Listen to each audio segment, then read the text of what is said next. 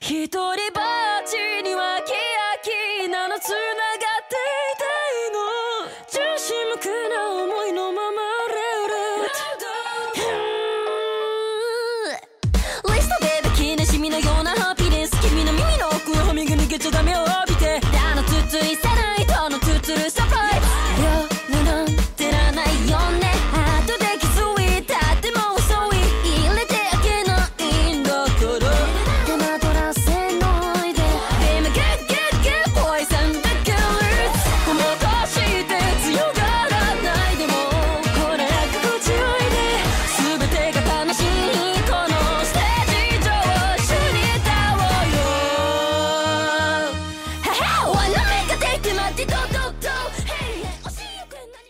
Welcome back, everyone, to another episode of Anime Was Not a Mistake. As always, I am one of your hosts, Dan Ryan. Sorry to say that even the blessings of the Phoenix cannot save me from these seasonal allergies. But I'm joined, as always, by my intrepid party member. I'm Jonathan Kwiatkowski, and my karaoke rendition of Yellow Submarine hasn't hit the same for some reason. Yeah, that brings us to that. In case you haven't heard. The, the, the raccoon executives don't want us to make any more Submarimon jokes, Yeah. the submarine of reliability. Yeah. Um, but if public outcry is strong enough, if you guys can get those hashtags trending, Mm-hmm. then you know we will probably bring it back. But gonna have to retire that for the time being. I mean, why why beat a dead horse?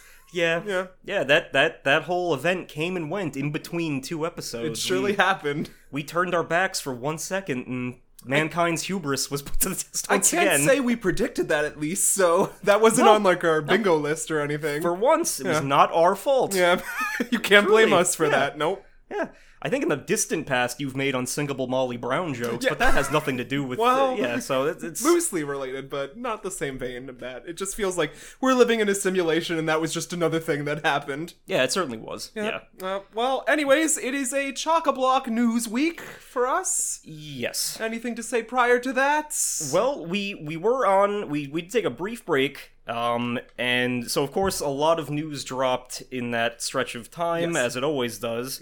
Uh, but we do have uh, some news things that are much bigger than others, so I will try to prioritize the smaller ones 1st Uh, same for you, I assume, if there's any movie or TV stuff I'm forgetting.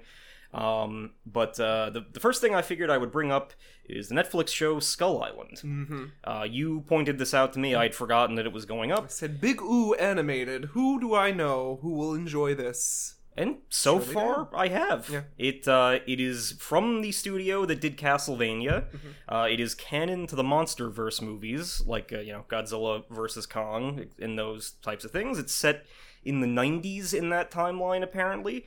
Um, I've seen it getting so-so reviews around the block, but I think it's enjoyable so far. Mhm. It's it's it's certainly like PG thirteen. It's it's got blood. It's got a lot of uh, you know quips and stuff. So it's it's definitely not a standard you know like Jackie Chan Yeah. Adventures show. It's Okay, it is really in the vein of that Castlevania show. Hmm. Um, so not like never anything actually you know violent, but it's I it's I would assume it's definitely not for tots. Hmm.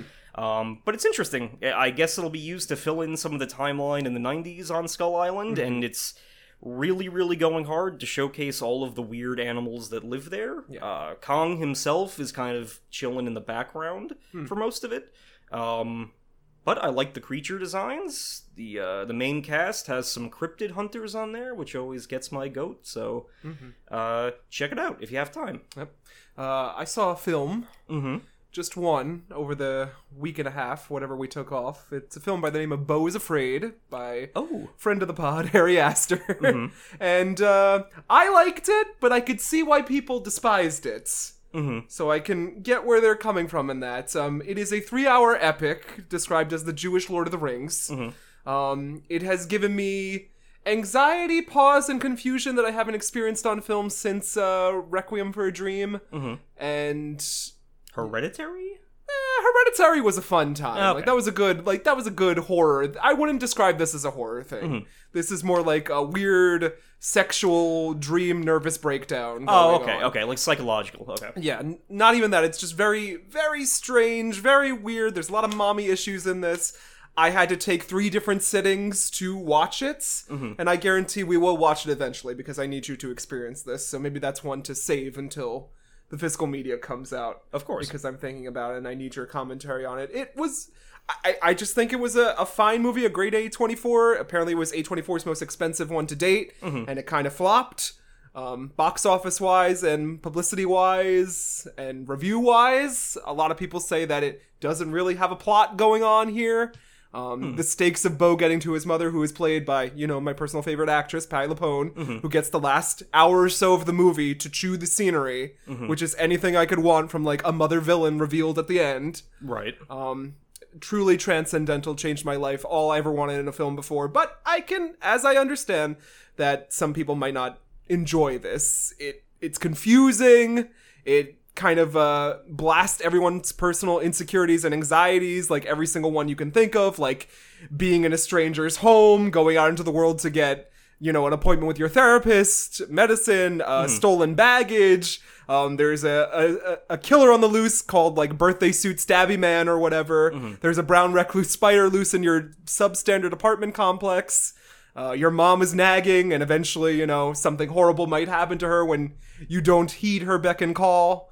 There's a lot of factors going on there. that I'm Okay. like, oh, the anxiety just builds and builds and builds, and there's never truly a release in the end of it. Yeah, and there are some surprises, some strange surprises at the very end.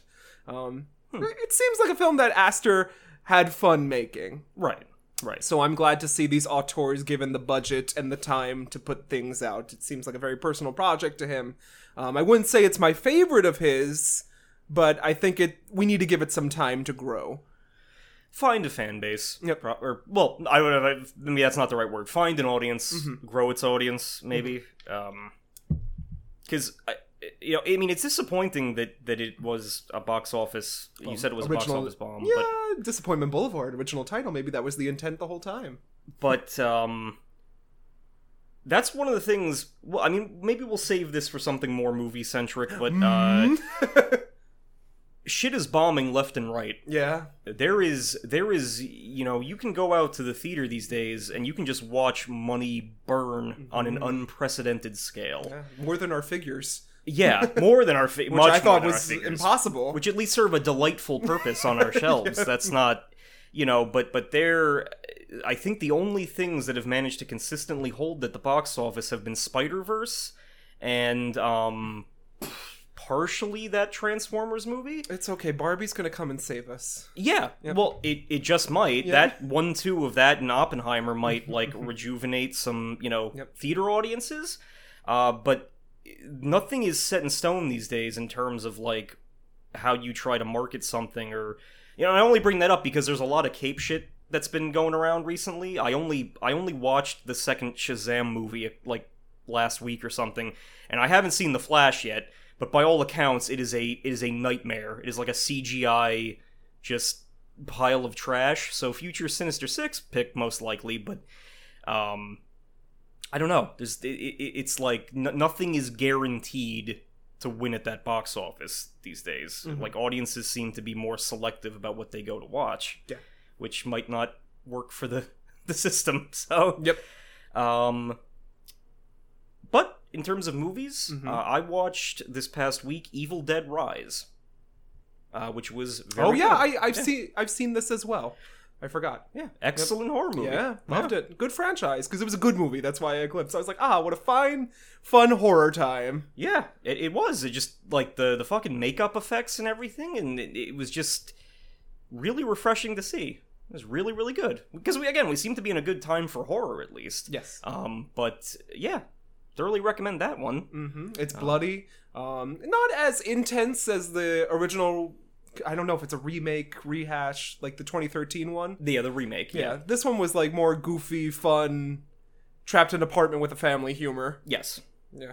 Uh, But uh, for however long HBO Max remains in or Max, Max. I'm sorry, Oh, remains in existence as they're selling off assets, they did put, I would assume, in celebration of Evil Dead Rise going up, they put out all of the classic movies too. Yes. So they, they put out their most recent remake and then all the classics. So thoroughly recommend going to go check those out too, mm-hmm. because those are excellent horror movies. Those are Sam Raimi being goofy or progressively more goofier as time goes on. Army of Darkness is a is a beast in and of itself. Yeah. Uh, but yeah, go watch those. I think originally they were going to put it on streaming, but like the audience or like the test audiences like demanded like you should release that in theaters. Yeah. So I'm happy that happened. Mhm. Um, and it's doing well. So, Yeah. Yeah. Yep. Uh, uh you next? Oh, is it me? Sorry. Hold on one second. Um, I saw two shows on Broadway yesterday. Go on. I saw Here Lies Love, which is by David Byrne, who you will know from Hereditary. He's the dad in that. Also singer, famous, you know, dancer, mover. Um, uh, it was very good. It's about uh, Imelda Marcos in the style of Evita, where we kind of see her as a young ingenue, and then she eventually transforms into the monsters that we we know from like the Philippines, her her reign of terror and everything. And it was it, it's a very extremely strange style of staging for this show. Like they gutted that whole theater, they made it a disco. There's like four levels of seating, one where you're just standing on the floor, one where you're on the sides, and then two like regular seating in the mezzanines. Um I never seen the theater uh, a theater set up exactly in this formation before. They have like people in the standing room with like their globetons commanding people as if it's like a 1980s club that you're in. It it was very cool looking. Um I don't think it showed truly how terrible Imelda Marcos was. Um, there was a lot of death and violence kind of shoehorned. It's only a 90 minute intermissionless show. So there's a lot to squeeze in in that those 90 minutes and I think they spend a little bit too much time on like Imelda as a young girl falling in love and then ascending into the hierarchy of the government over there. Of um, course. I wish they would have lingered more because the audience was a lot of Filipino representation on stage and in mm-hmm. the seats, but it was also a lot of old white people who were very confused on whether they should clap or boo for Imelda at the end. Which, you know, I think that could be what they're going for because it's a mixed message. Evita's the same way, but Evita's been out so long, and I think that's a little more distant from, you know, current events yeah. that uh, more current events because her I forget one of her nephews or like her her I forget someone related to Imelda Marcos is currently still the president of the Philippines over yeah. there. Yes. Yeah, I believe so- so. It it was just you know while knowing that, and at the end it was just mixed reactions, and I was like, eh, I went left feeling a little bit awkward. There was some awkward audience participation, which I expect in this kind of scenario. They had us get up and do like two line dances in our seats, and you know doing that next to disgruntled old people is never a fun time uh, for anyone. So, eh. But but I I feel like I'm lambasting this show that was actually really good and you know a one of kind theater experience with talent that can actually sing because the songs were all bops. okay. Yeah. Okay. So there was that, and then Transcendental, the hottest ticket on Broadway currently, Light in the Piazza, closing today. So you won't be able to see it unless it extends, gets a cast album, or goes to Broadway, a la other city center shows. But this is a, a damn gem of a musical. It's very kind of similar to Carnival in a way, which I uh, is the only musical I know you know. I know you've seen. Yeah. Um, so it's about a woman. It's based on like an old movie and a novella uh, where a woman goes with her daughter to Florence. Uh, the daughter is uh, mentally, I don't know how to describe this, like handicapped. She got kicked by a horse as a youth. Okay. So she's a little bit more childlike and innocent. She hasn't fully matured to act her 26 year old self. Um, and her mom's overprotective. She falls in love with an Italian man, the the daughter, Uh-huh. and then it's kind of like seeing past that insecurity because there's this language barrier, and it's it, it's just a wonderful like tearjerker of a show that you see this mother and daughter kind of bond and you know transgress this whole thing in Italy um, in a different atmosphere. This production stood out because we had Ruthie Ann Miles and Anna. I forget her last name. She's like a standout playing the mother and daughter. Um, directed by an Asian American and starring Asian Americans, which added a new lens of like the tourist in from America going over to Italy. So it was like a new vein that we haven't seen on Broadway with this because it's only been um, produced once on Broadway in like the early aughts. So it came back again, City Center, and the audience was phenomenal. the The crowd was like in it to win it. It was like a blend of comedy and drama. The talent on stage was unbelievable. I just need a cast recording of this, and I went with Gabe, and Gabe was like emotional over it. Wow. so okay. you know it brought a, a few tears to our eyes because that's just how beautiful and powerful the show is and i was like oh i haven't really considered this Um, since the original cast recording, I didn't see it. It was, you know, we were young back then. It Mm-hmm. was before high school. But uh, this might be like, you know, a great, truly perfect musical. So, That's amazing. Yeah, yeah, it was fun. I, I I had never. I, I don't even think I'd heard of this yeah. prior like the to piazza.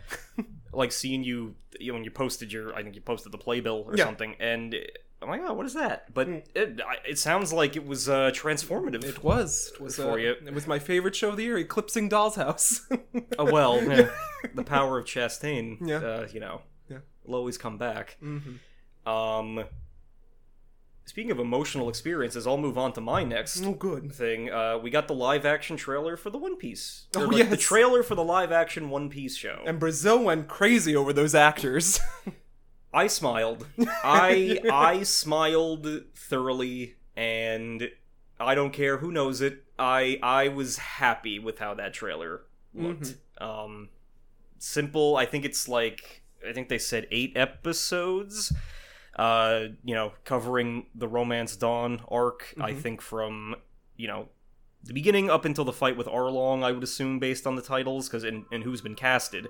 The cast sheet is gigantic. Mm-hmm. Uh, if you look at it in totality, people have made like visuals, and it's just they have everyone ready to go. Yeah. and for the most like everyone looks perfect for their characters. Mm. I'm excited when everyone gets to see the dude who plays Arlong in in full makeup because they you know they cast like a like a, a like a jacked dude they cast a Fishman. who I think could pull off like you know the imposing look of Arlong really well, but there's so many others, like so many background characters and side characters who you know would get cut from any lesser Yeah. adaptation in there, and I I was just just thoroughly pleased. Mm-hmm. I don't know what's gonna you know it could be the case that this comes out and I just hope it doesn't turn into Cowboy Bebop. no yeah that's is always an ever present fear Yeah. um, but this feels, you know, unlike was the case with Cowboy Bebop, the creator is actually having input with this. The budget is there. It's more expensive than I think Game of Thrones was. Uh, not Netflix's most expensive production ever. It, it doesn't beat like uh, Stranger Things. I would assume Stranger Things, but uh, a lot of money going into it, Mhm. and you know, hopefully that will all pay off. But it, it might not. It could just be that this is something that that comes out. Well, Oda seems excited, so He does. He went there to. I'm glad someone gave him some joy. yeah, he went there on his vacation. To, yeah, of course, of course, it. of course he did, Dan. and uh, you know when they were building like the physical ship models and stuff and you know it it if it doesn't do well could just be you know these eight episodes and they cancel it as netflix is is wont to do. Um but this seemed like a big investment for them and i would hope that uh you know it pays off. I think the cast is just perfect as i've said especially the main cast. Um you know they all kind of fit with the vibes that they have in you know at that point in the story. Uh, they're all the like loosely canon ethnicities that Oda said that they would have had. So like they're all we're getting representation there, Yep. and like even if they're not all one to one of their characters, like the I think they bring an appropriate level of like fun and charm to it, especially the Luffy guy. Yeah. Like that he he He, he, seems charisma. like he embodies Luffy. Yeah. Um, and I'm excited for it. Mm. You know, and there's there's you, people have have pointed out that there could be potential issues, like when you look at stuff from the trailer. For instance, the sky is very empty. Like it, it kind of gives off like a you know like an unfinished CGI background thing. Like there's no clouds ever. There's nothing. There's no verticality. Um, but I would assume that that could be stepped up as they go. They're adapting the locations from each, you know, chapter to the best of their ability. It seems so. I hope it works. Yep. I I sincerely do. Comes out on my birthday. Yeah. That's a true sign from the gods, right I there. did that. Yeah, yeah, yeah. yeah. You did that. I- Thank you. I you. called up Nelly Netflix and uh, I let them know. the Nelly Netflix. I know. Getting me a point with them. inheritor of the uh, The Netflix fortune. after the rest of the family was lost on the Titanic. yeah. But Oh. Uh, but yeah, so it- it- yeah. Hmm. Um, but no, I I am definitely going to give it a a shot. Mm-hmm. Um, I hope others do as well. This just looks fun. Yeah. Yeah. Uh, my next thing is the big thing, and then the big video game. Uh, A demo. This is for the- confusing. The, demo for the video game, and then the the video game presentation. That's what I got left. okay, so let's do the video game first. Well, that's the demo I'm talking about. I don't know if you want to talk about that big one. Have you played any of Final Fantasy 16? Why are we beating around the bush? Have, yeah, okay. yeah. So I played and beat the demo of Final Fantasy 16. Mm-hmm. Hopefully, on my uh, coming vacation, I'll be able to play a little bit of it, and I thoroughly enjoyed this. I love a good long cutscene. Mm-hmm. I love a dramatic Game of Thrones intrigue. As Dan said, I can't tell. There are 18 Jonathan characters who are in are. this, and I said, I know. I can't pick a favorite. Do I dare be the evil Duchess? Benedikta? Be- Benedikta? so many to choose from. Lighting their fucking Longette cigarette Yeah. with like. Everyone does that. Everyone lights their cigarette with their little icon power. And having like an icon office romance when they should be, you know, yeah, doing war crimes or whatever they're supposed to do. I like Clive as a lead. He seems likable. Oh, poor, poor Phoenix boy Joshua, though. yeah. I should yeah. have assumed something was going to happen with the young one. it, it it is um so you've played the demo you Yes. finished the demo Yes. i also finished the demo but i have started the game Mm-hmm. itself i think i i am not that far into it uh because i've been i've been trying to divvy my time up between that and art uh but i i've i've i think i think i'm like this is gonna sound incorrect but i'm like a few chapters in i am not that far i'm maybe like you know the demo itself was like an hour and a half or something For you, maybe. uh, and then I think I've played like two hours into the game itself. Uh, so I've met some other characters who I don't have to spoil anything if you don't want me to. Uh, but lots of little like you'll meet characters that you you know obviously staples of Final Fantasy. They're gonna make little references to the things that they usually do in those games. Um, I I am having a thoroughly good time with it. I you know The combat is like butter. it is Yeah. it is it is What showing Kingdom Hearts 3 should have been. because like they brought in that Devil May Cry guy for Mm-hmm. this, right? Mhm. And it shows. Yeah. And you can have fun with those combos. You can have fun with the you know the, the battles are exciting. Mm-hmm. Um, If it gets too hard, you can wear a little trinket. you can. Yep. Uh, there's like those little. Uh, you know, you can switch out the icon powers to kind of give yourself a different move set. There's Mm-hmm. all these. And again, it feels like I I am like I haven't even fully stepped into the. It's just I still Yeah. just got Clive and just his Phoenix set up, so I'm assuming based on how all of the UI is like that, I'm gonna have to collect them all at some Mhm. point. But it, it it's um, it is something. Yeah. Like it, it feels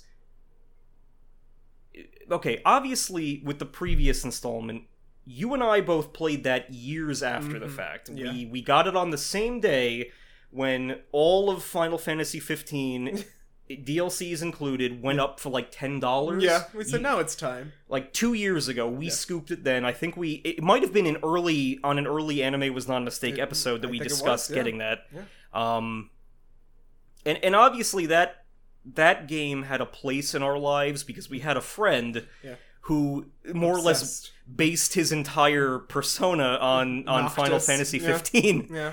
So it was always present, but we never played it. Yeah. How, how how are you comparing the two of them Oh, so far? 16 definitely my more of my cup of tea. I, I agree. Yeah. I completely agree. There's no contest. I- I'll finish this one. because the the discourse has been very heated about this game so far. Yeah, people are saying it's not Final Fantasy. The directors came out said it's not exactly the Final Fantasy that you might expect, but this is a good change. They're trying something new. They are, and it's it's like you know I'm I'm I'm I'm having a blast with it. Mm-hmm. You know, I got these these. I know cutscenes might piss some people Oh, off, but but you and. I love Yeah, cutscenes. yeah. And I'm seeing you know Final Fantasy monsters in there, and uh, I'm I'm having a good time. Mm. Uh, but it's like I was trying to think like, okay, well, well, Final Fantasy 15 also had that action RPG combat. It wasn't turn based. No. The Final Fantasy 7 remake didn't have it.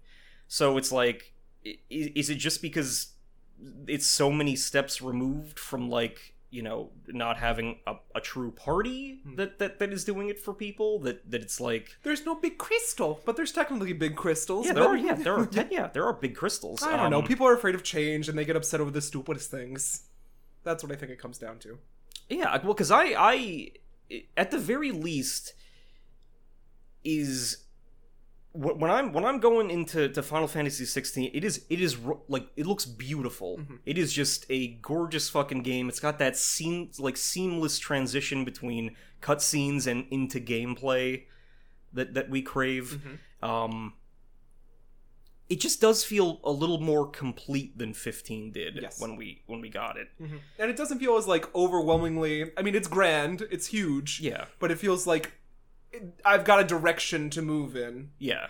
which I like because everything that I've been so far are like big zones. hmm Um, I don't know if there's like an open world segment that opens up after the chapters, but it's like you go like to points on the map. yeah, well but to my knowledge the, the rest of the game is like selecting points on a map Mhm. but there are two areas that are semi open. open world like Okay. like they, they like i don't know what story purpose they serve but when you go to those areas it's kind of like you can get a chocobo to ride around on and Mhm. i haven't gotten there yet but that's what i've seen in youtube reviews Okay. uh, you know, there are they're not open world, but there's like two giant areas that I would assume are for running around and collecting stuff in. Okay.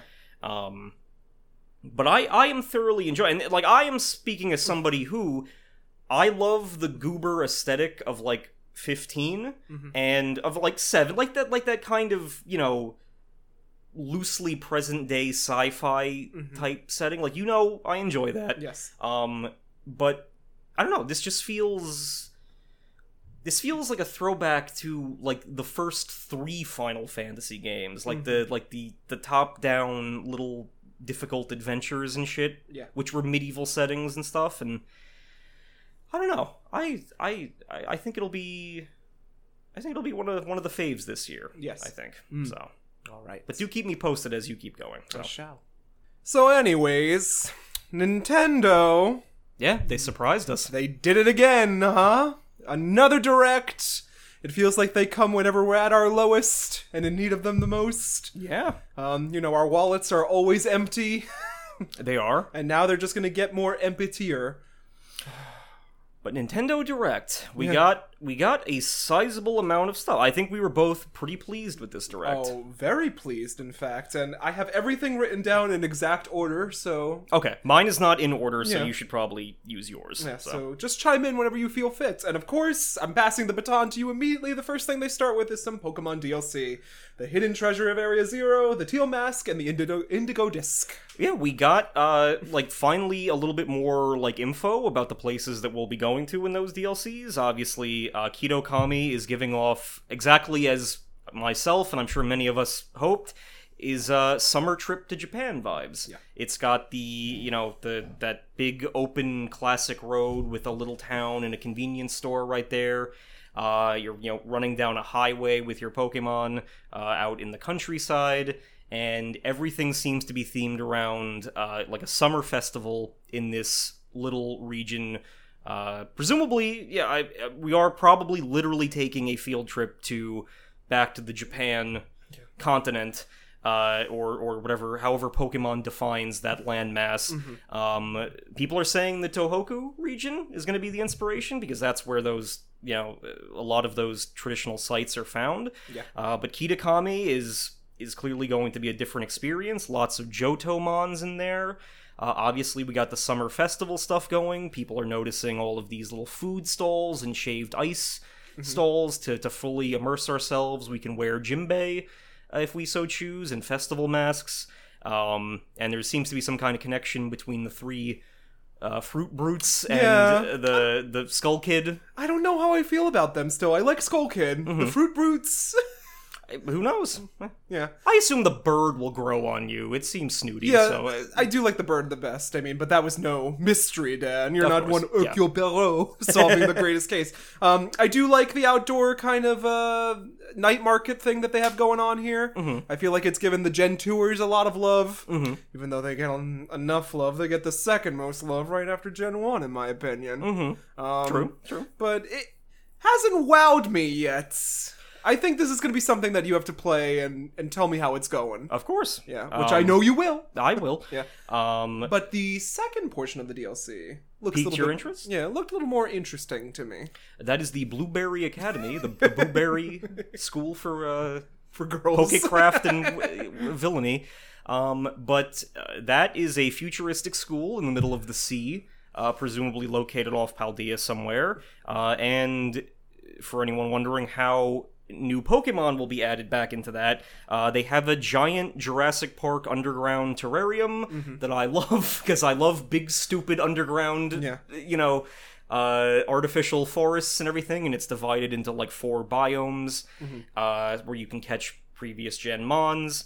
Uh, there's a lot of other students who go there. They, I think some of them are featured in like the splash art for everything. Yeah. Um, besides our two main rivals, Kieran and something else. I don't. Um, Clarissa explains it all. I don't know. and there's there's probably going to be some emphasis on Pokemon battling there. Like What? I know. In a Pokemon game? I know that uh, I think for the the TCG maybe is getting like Battle Academy trademarked, so there might be some kind of post game battling facility located there since the base game doesn't have that. Maybe we don't know, but it could be something that serves that purpose. Yes. because like Sun and Moon had like that Battle Institute and everything like that. Yeah. So, um, yeah, I, I, I am thoroughly excited, and, and somehow completing quests in both Jap- Japan countryside and Blue School will lead us uh, to Terrapagos, the mysterious turtle Yeah.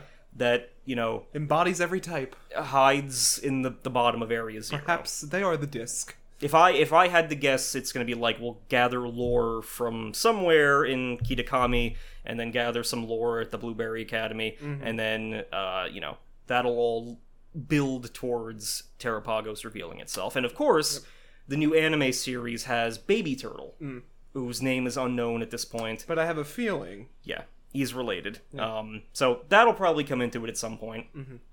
But I'm excited. All right. Uh, Oh. Oh. And of course, it's got it's for some reason it's the year of Snorlax. Oh. So Snorlax is back in the first DLC, mm-hmm. and there's a whole bunch of events happening in Japan where Snorlax is crashing real life things, and it's I think to hype up Pokemon Sleep.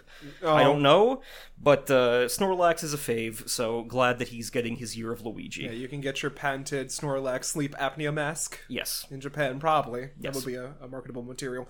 Uh, next, Sonic Superstars was shown off. I just think it looks neat. It does. Um, it doesn't look as good on the Switch as it apparently does, but the Switch does offer the portability Mm-hmm. and local co-op. I will be picking this up because the Sonic looks fun.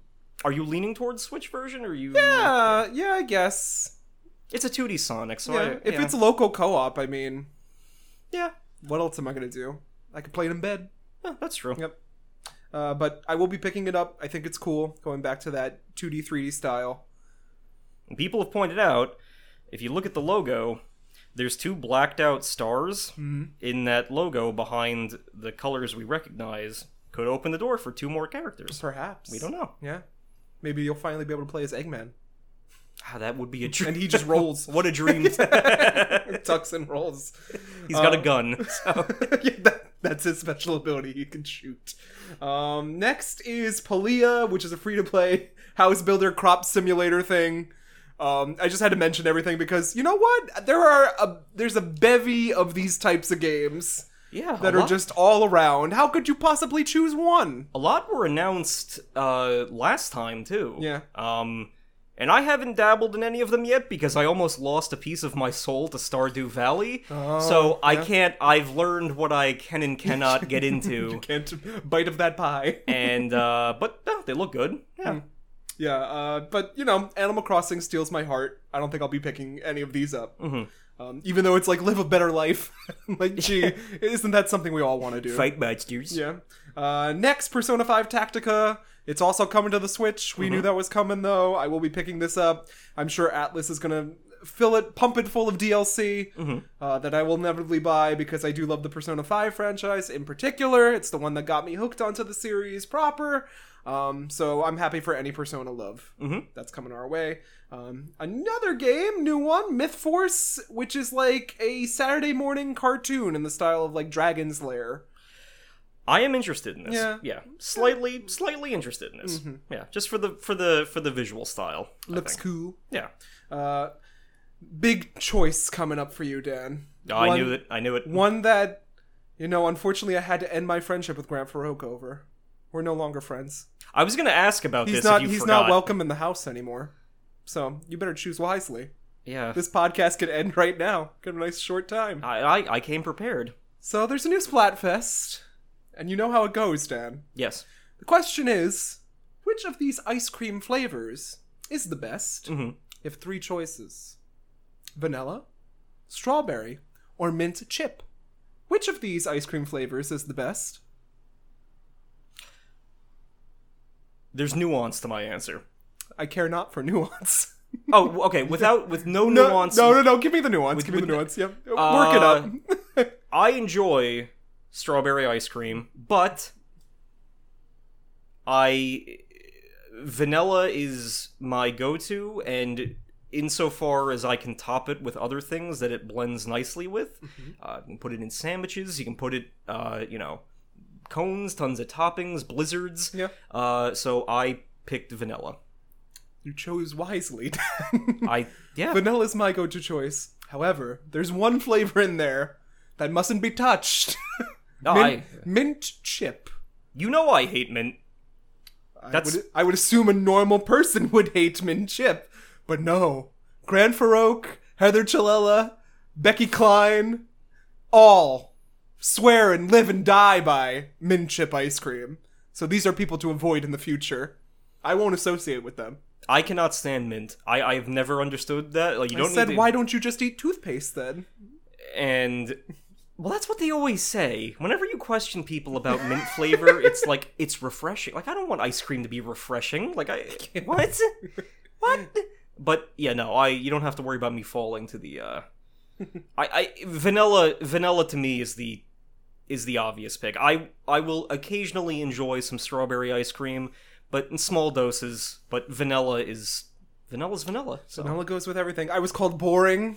I was the stones that were thrown at me, Dan, for enjoying vanilla. Well, if anything, vanilla's the most expensive. Know of the vanilla bean? Yeah, well, yeah. I- I- Exotic. it's- Yeah. it, it, it is. Uh, you know, if they want some mint shit, they could put some like crumpled up mint cookies Yeah. into vanilla ice cream. and, Apparently, you know, though, this is Splatoon yet again catering to the Japanese because what's big in Japan but mint chip ice cream? Really Yeah, okay. yeah. I eh. So I'm sure Grant will win the Splatfest, I- yeah, it but I won't sell my morals out. I won't be- side with something that I can't agree with. I feel like. I feel like if I mean if it's big in Japan, then everyone in Japan might pick it. But I feel like a lot of folks here might also pick it because it's the fun green color. And Macabre, Uh, of course, picked strawberry, just to be a contrarian. Of course, yeah, Yeah, But, but, eh, it's fine. it I works. said I could accept strawberry. yeah. Yeah. There's one thing I can't tolerate. It's mint chip. And now Grant and I, during random points of the day, I'll just text him mint chip. No, not, not, I'll never forget. not a chance. Yeah, I won't forgive. I won't forget. Mint chip. We better be prepared because when he comes over on Christmas, I'm gonna have a little surprise for him. My own mint chip ice cream. He's gonna do a Bruce Bro- Bogtrotter from Matilda and have to eat the whole pint. Like, you love it so much, huh? Grant, Suck it go. Grant, go. suck, suck it down. Don't help him. Don't cry for him. Yeah, I, I, I So- don't, don't see the appeal. You know, something so simple really divided a community Mm-hmm. that I thought, you know, people I thought were friends, now enemies.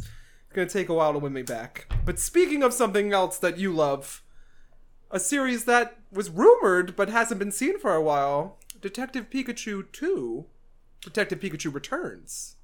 I did not play the first one. Yeah, but you like Pokemon. You I like do, detective yeah. stuff. So i- if this if this looks really good, I'll I'll end up uh I might end up grabbing it. It looks like it'll be a bigger because I remember the DS one was like or the 3DS one was like multiple episodes that was kind of this looks like a big full you know, all in one game. So that might give me more incentive to play it. Yes. Uh, but yeah, I'll check it out. Yep. Uh, then something else that gooped me.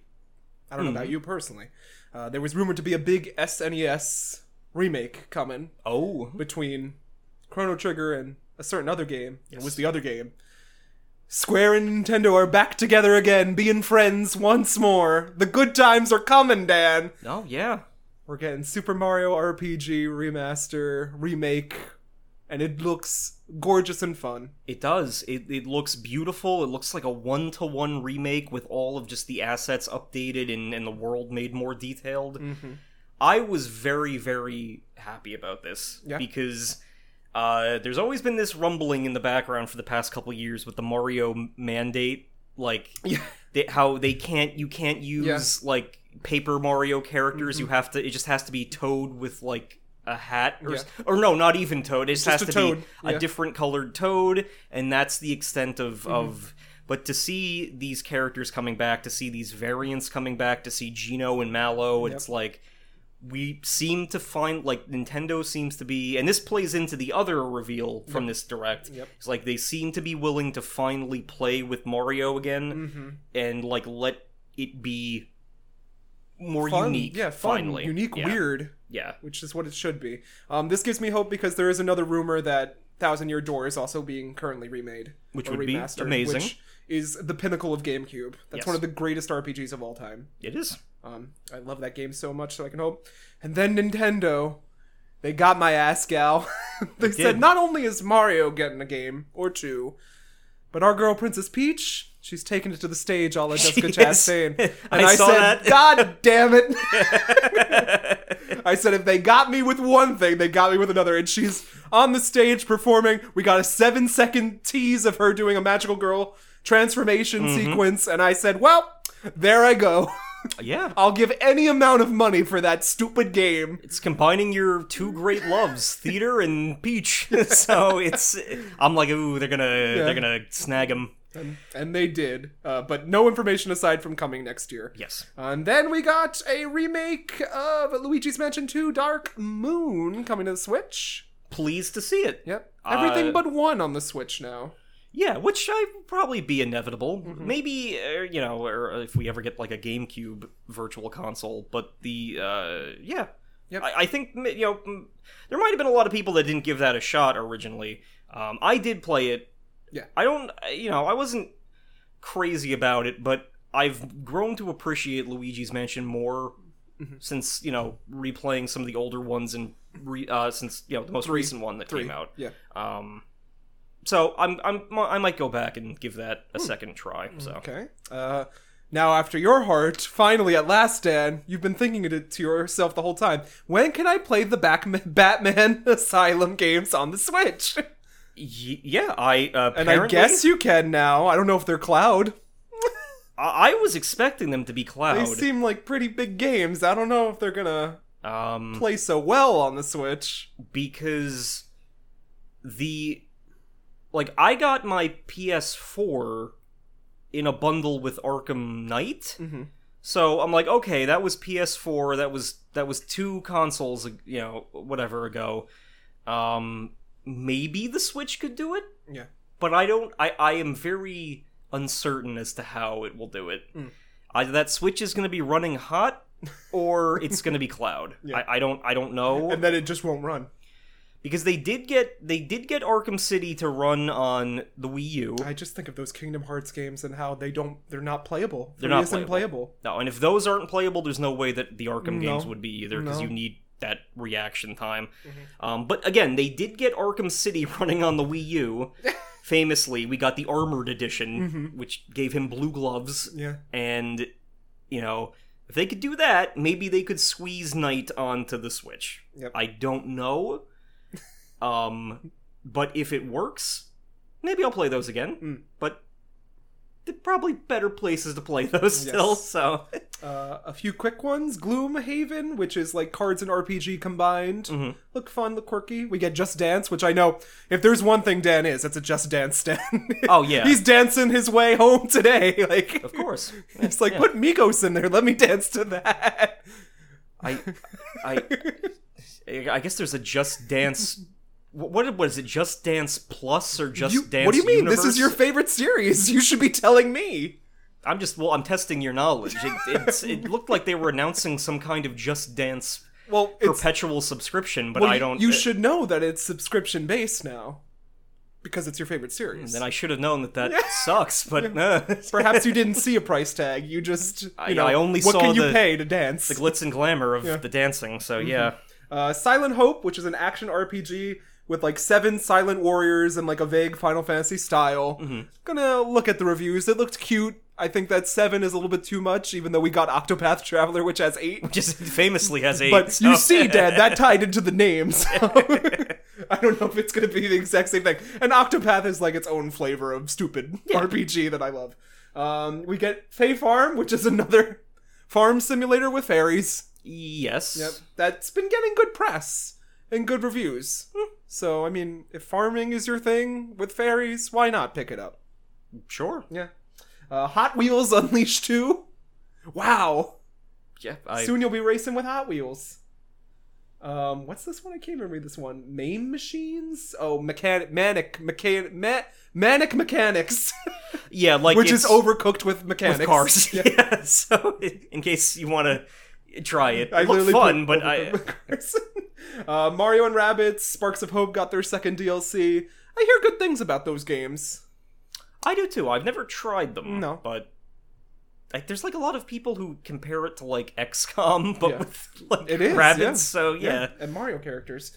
Um, Dragon Quest Monsters: The Dark Prince. I'm scooping this one. yeah, I'm very excited for this one because I fell in love with Dragon Quest XI.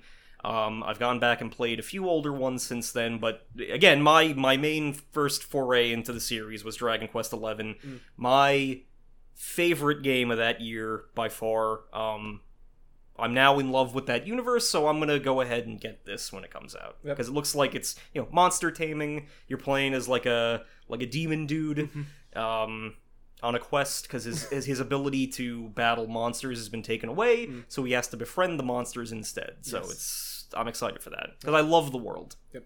Then the big one, Pikmin Four. Yes, She's a coming.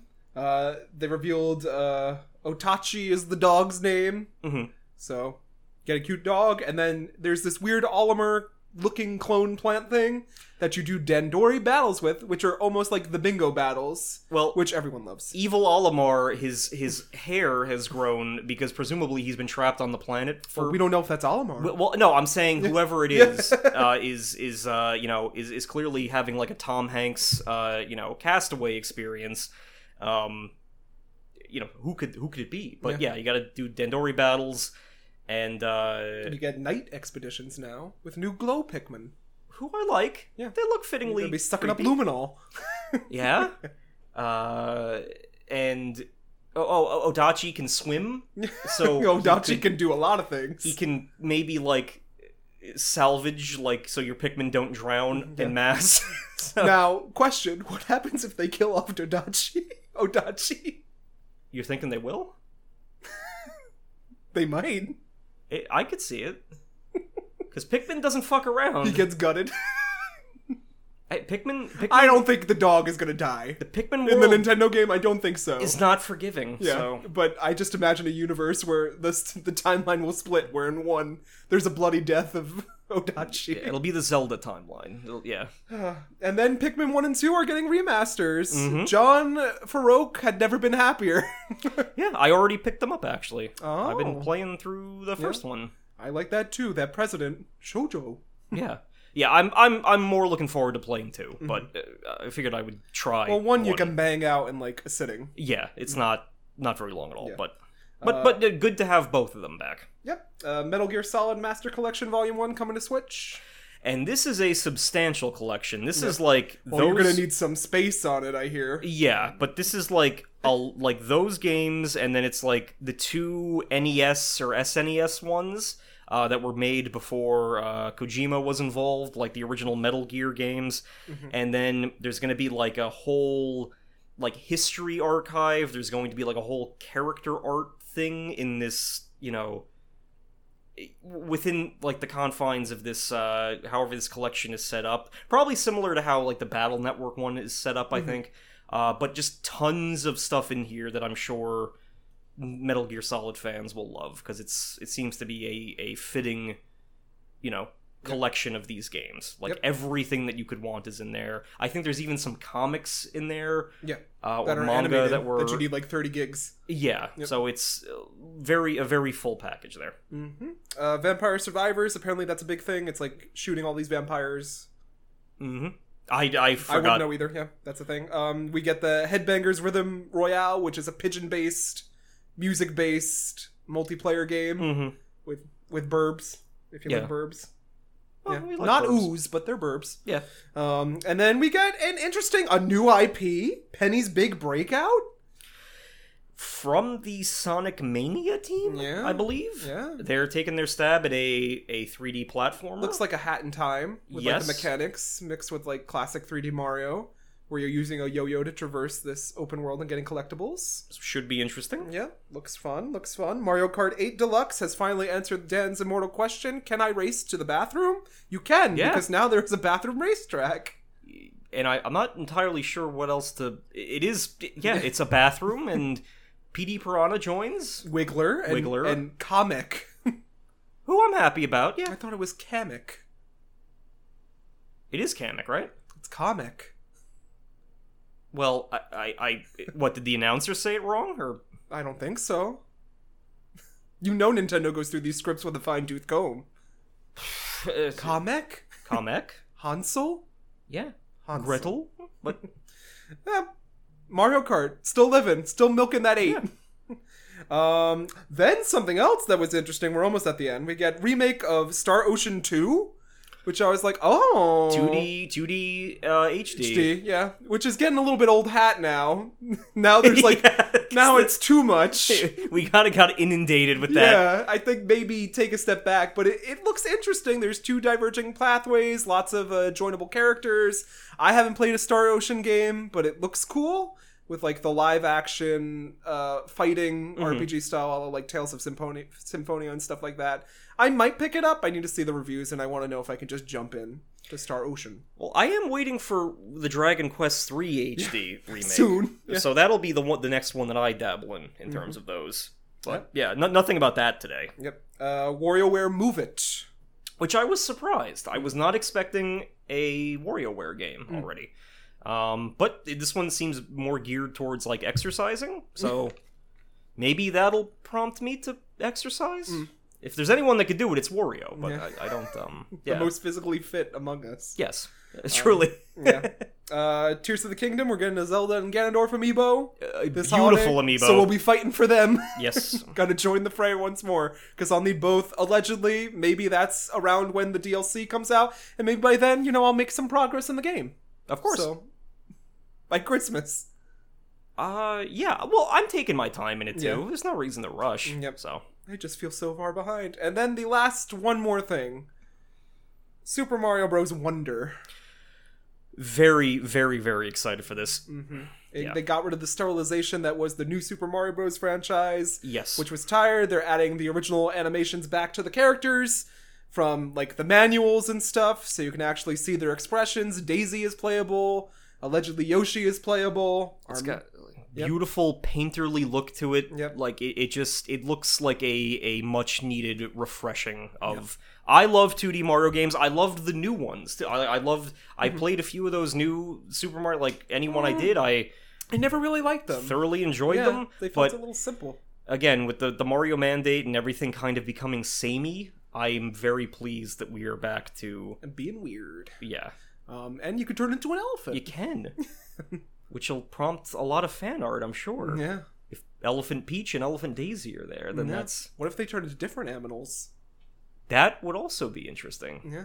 But seems based around these wonder flowers. They're smaller flowers are making quips the whole time. Yeah. Jonathan quips to you like, "Hey, what are you doing?" That looks dangerous. uh, but then, but then when that you get Goomba's so peaceful. the wonder flower, it kind of everything gets trippy Yeah. and presumably changes the, you know, how the map plays. So Mm-hmm. I'm always up for more 2D Mario. So I pleased with this direction. So another direct ended. Allegedly, maybe one of the last ones we'll see for the Switch Mhm. before new hardware because it has been a long time. It didn't feel like a dying direct to me though. No. It felt like Nintendo has tons of stuff still. Maybe their next console will just be like an evolution of the Switch, which I'd be fine with. I would also be fine this with that. system has a good balance. Like I love the portability. I love the connection to the TV for the long run games. If only they just fix the online, which they're making baby steps towards. I, I mean, if we were truly in the in the final days of it, I Mm-hmm. would I would just I legitimately it's it's a tired complaint I know, but I I want Wind Waker HD, I want I Twilight think, Princess I HD. think they uh, hear us. know. They'll give it. They'll like give I it. all those ports for the Wii U that you know We got that Illumination alleged Zelda deal that's happening. yes. Yeah. So So more We- money. we- yeah, we, yeah, yeah. So it, it, it anything that would would help, but I, I do not mind if we are in that death phase. I would not mind more ports Mm-hmm. and stuff of older games like the the Wii U did when it was, you know, when its short reign came to an end. It it got those, um, but yeah, stuff like that, little little things like that. Yep. Um, but yeah, That another direct over an hour into our episode. We're finally up to date, Dan. That's what we get for missing one week. thank you for bearing with us. um, but today's episode will be a very casual one uh, because it's not something that I'm incredibly familiar with myself. Mm. This is simply some anime that I wanted to bring for the podcast to have fun with. Also tangentially related to Smash Brothers. now. Yes, yeah, we'll, we'll get into that. Mm. Um, but today I'm rolling out the drawing board Power Wave Edition. Um, he- Power Wave. Yeah, he. the drawing board's looking a lot more patriotic than you. Maybe as his Fourth of July is coming up, he's looking a little more, you know, uh, patriotic. He's looking like an eagle lander. Oh, I was thinking of like little Edie and Grey Gardens with their flag doing the dance. It could be that too. It could be one of the raccoons could be doing that. USO. Yeah, edition. exactly. That song playing. Yep. Um, but uh, you know, he seems ready to, to to to you know do some combos and and beat his friends at what was supposed to be a fun party. Um, Yep. So it brings us to Fatal Fury. Mm. Uh, known as Legend of the Hungry Wolves in Japan, is a fighting game series developed and published by SNK. Uh, the series was originally released on the Neo Geo arcade and home video game consoles. Uh, the series started in 1991 with Fatal Fury King of Fighters. Uh, the first game featured only three playable characters, uh, if you want to compare that to Street Fighter 1, for instance. Um, but notably, two fighters could double team an opponent before then facing off against each other. Okay. So you could, you know, you as player one could be facing your opponent, and then halfway through the battle, I believe a player two could tag in to help you. The switch off strategy. The switch off strategy. Switching off. Well, not even switch off. You would you would double team Yeah. the the opponent, but then uh, whoever came out on top, those two fighters would then face each other. Uh, that is only in that game, as far as I know.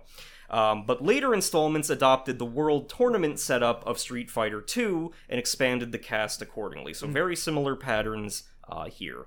Uh, the first three installments allowed the fighters to move between two planes on most stages. Uh, you know, giving you some good dodge mechanics if you wished. Um, but this system was progressively altered and then dropped uh, for later games. Fatal Fury itself received 11 main series games, with the latest installment being uh, Garou, Mark of the Wolves in 1999. And according to the, the, the word on the internet, that is probably the best in the franchise, and that is also where it kind of entered its dormancy. Um, but I should note that almost all of the games in the Fatal Fury system are currently playable on modern consoles like the Switch. You can go in, and I think like even the Switch has like a category with the Neo Geo, um, you know, throwback games and such. So you can get most of the Fatal Fury games for pretty cheap if you want to try them out um, and and learn what Terry is all about for yourself. Um, so, uh, SNK, as the company originally was, uh, declared bankruptcy in 2001, uh, just after a series of financial hardships. But CEO uh, Eikichi Kawasaki uh, is credited with working hard to rebuild the company and then reacquire all of the licenses that they had been forced to sell off in the bankruptcy process. Um, so, uh, that brings us to the last time that the Fatal Fury series itself was mentioned. Uh, when the dormancy ended was in 2022 when SNK announced that a new Fatal Fury title had finally been greenlit. So there's I don't think there hasn't been any news about that since then, uh, but presumably they are still working on it. Uh, Fatal Fury's cast of characters have remained prominent in other SNK titles, such as The King of Fighters and Art of Fighting. The Art of Fighting specifically serves as a prequel to Fatal Fury.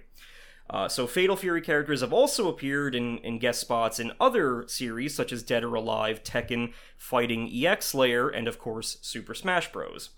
Um, and this is where our uh, one of our legendary figures ties in. According to Sakurai himself, an ill-fated round of King of Fighters 95 planted the seeds for Smash Bros in his head. Wow. He was at a party with his friends. It was supposed to be fun, as I referenced. How could they be playing a fighting game at a party? they were they were playing they were They must have been like, you know, there must have been some sort of tournament going on there. presumably and he w- was uh, was facing off against a his friend uh, and his and the friend's girlfriend and as far as the legend goes Sakurai like three stocked them and it permanently damaged his friendship with this other couple Yep. and Sakurai He said, "How can I recreate this?" well, no, young Sakurai actually looked upon the destruction that he had wrought, and he was like, if only there was a fighting game that people could pick up at parties and play easier. Oh. Uh, and that, you know, would kind of lean into. The, the seeds were planted for Smash Bros, in which you could play a fighting game with a skill ceiling that did not rely on combos. Uh, and of course, we know uh, we know how that story Yeah. panned out. Not a game of skill, though. But I I I love that luck.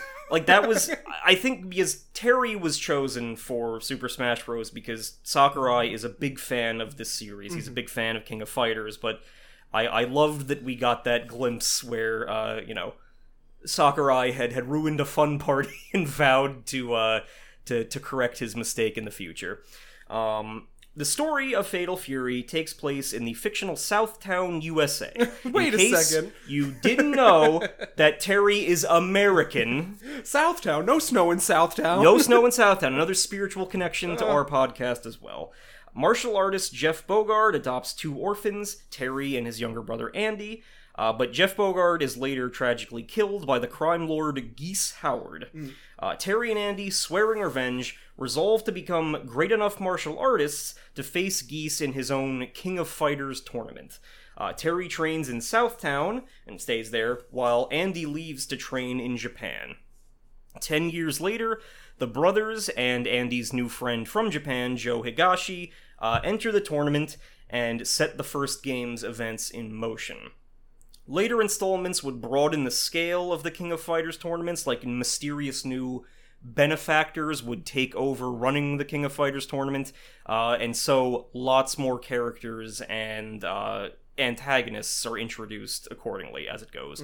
But Geese is usually similar to M. Bison, he's hanging around in the background there. Gooses, geeses. Um, so, bringing us to the subject of today's episode, Fatal Fury received a trilogy of anime adaptations consisting of two TV specials and a feature length movie. And this was a sticking point that I kept seeing online. The two specials are sometimes incorrectly labeled as OVAs, as they are even on this Blu ray box, um, but they were made to air on television, so they are TV specials. They are not OVAs, strictly speaking. Okay. Uh, but it was two of those specials and then a feature length movie.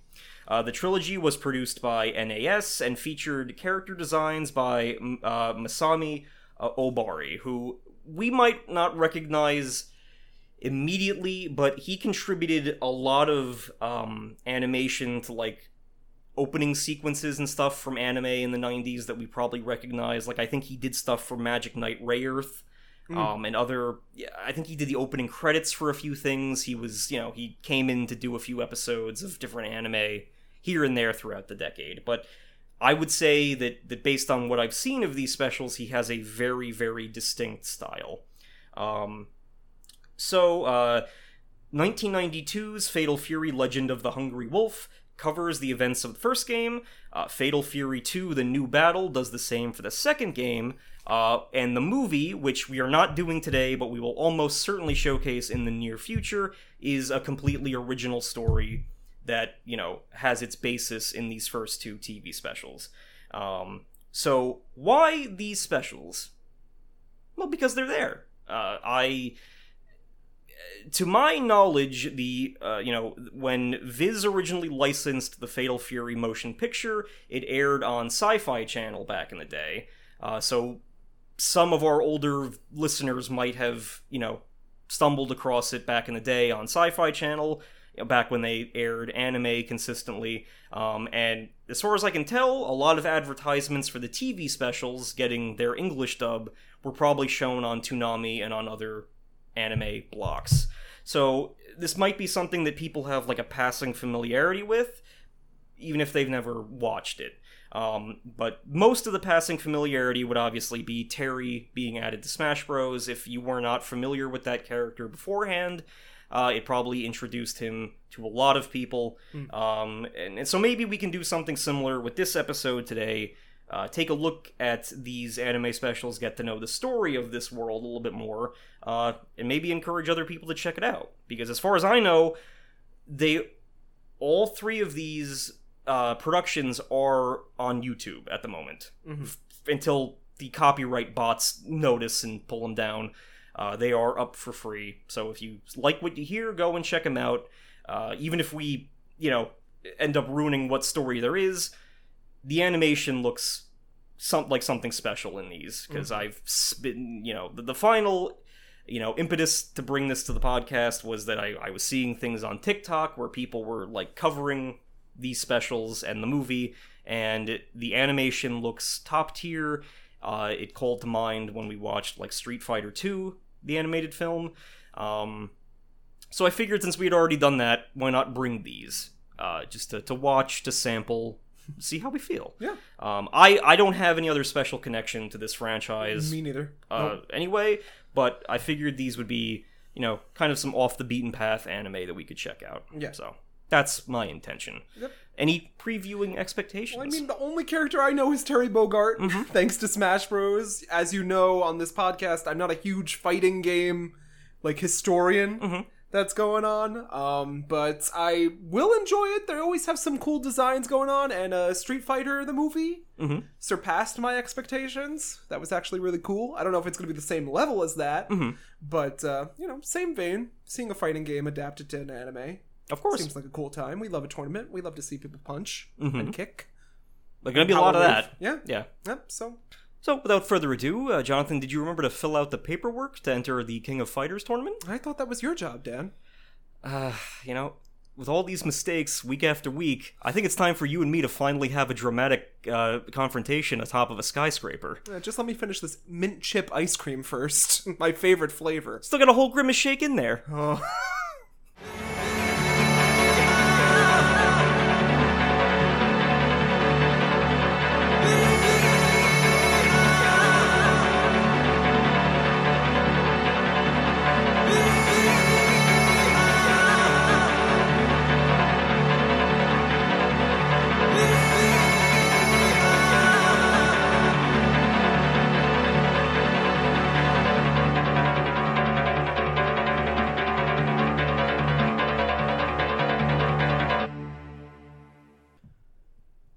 Welcome back, everyone.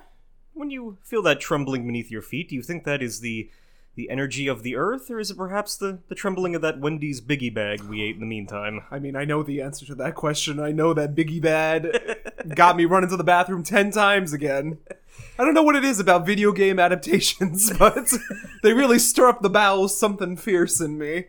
So, uh, well, what are your thoughts on? We just watched the first two Fatal Fury OVAs. Any initial thoughts that you would like to share? You know, I'm gonna be honest. Not my fave. Okay, Not okay. my fave. A bit of a snoozer for me. Okay. Not, not a lot happened in this one. I I understand. Yeah. Um. Again, it from from what I've seen, from what I I have gathered, the movie kind of steps up the animation budget, and I well, I we had to know these characters, I suppose. Yeah, so- I, I didn't want to skip these two because these, you know, are anime staples in and of themselves. Um, you know, and I figured if we went right into the movie, which is an original story, we would be missing out on, you know, the Mhm. Yeah. the uh, first two installments, Yeah. the backgrounds for these characters. I think Um, it could just be like in regards to like the fighting game universes Mm-hmm. that get adapted to anime. This one seems very loose. Yes, Like at least Street Fighter, from what I've seen, like they go around the world doing things, Mm-hmm. fighting new combatants, which they do here too. But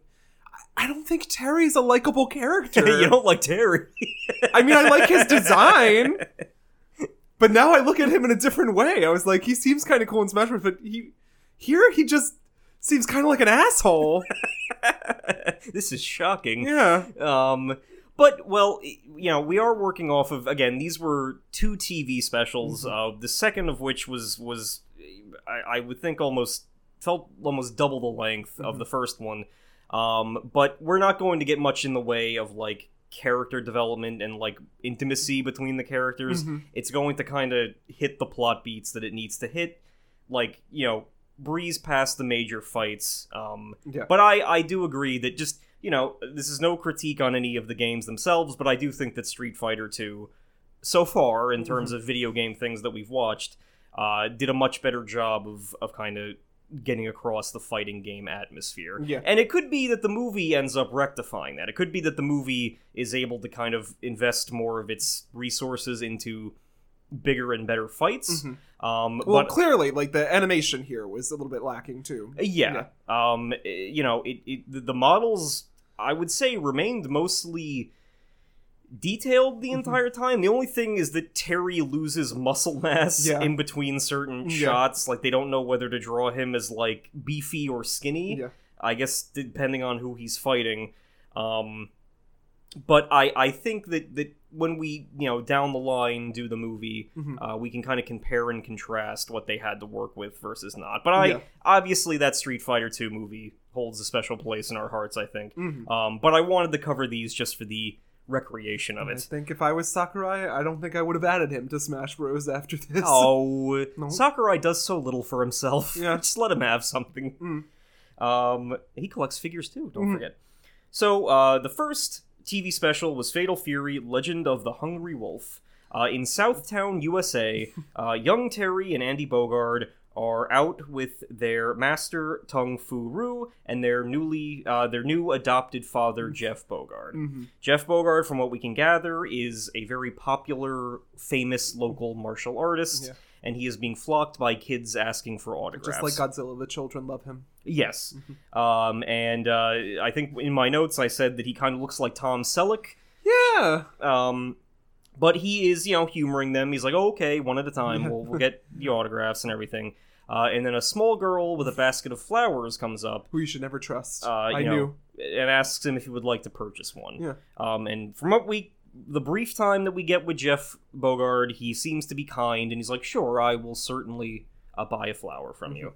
Um, they are soon beset upon by assassins. by assassins, Yeah. by mafia assassins. And I thought the kids were in on it because the way the animation was, like all the kids clutched him like they were holding him down, but no, he- yeah. they just they're going to him for shelter. Well, one kid was. Yeah. The flower girl Yeah. was in on it. Okay. Um, she served as a distraction Mhm. while, like, I, I believe one Stabs him. henchman goes to like like he motions as if he's going to attack the girl, and then when Jeff Bogard goes to shield the girl, uh, the other henchmen deliver Mhm. fatal blows against him. Uh, so this was all part of the plan. The flower girl was in on it, um, and Terry, Andy, and Tung Fu Rue are kind of helpless to do anything because I think they were all about to board a ship. I believe Yeah. they were all about to board a ship, but Jeff Bogard had stayed behind to like sign some autographs and stuff. Mhm. So Terry and Andy and their master kind of rushing down to help him, but they do not make it in time. And that's another point against this is we get no time to know the father figure at all. Yes. So I'm supposed to care why? True, Yeah. true. Yeah, again, but we are working with a very abridged, compressed, like, video Yeah. game adaptation. Uh, so, you know, I would assume that that in the greater lore of everything, there's much more. I, I would assume in the Art of Fighting prequels, we get to find out more Hmm. about him too. Um, but finally, emerging from the limo that these goons were in, emerges Geese Howard. These names are dumb too. I'm gonna I'm gonna keep on complaining. These are the dumbest names I ever heard. Geese Howard. that grimace shake, it's wakened something in you. Something evil. this evil spirit. Yeah. But Geese Howard is very, very 80s. He's Yeah. got like the the sport jacket, blonde hair, and a ponytail. He is he is very much a corrupt 80s Businessman. business guy. Yep. Um, and apparently he is a former disciple of Master Tung as well. Um, but he it should be noted that, that Jeff Bogard was kind of already injured from the knife to the back a moment earlier, Mhm. so Geese Howard is able to kill him rather quickly Yeah. using his, uh, I think it's killer wave technique.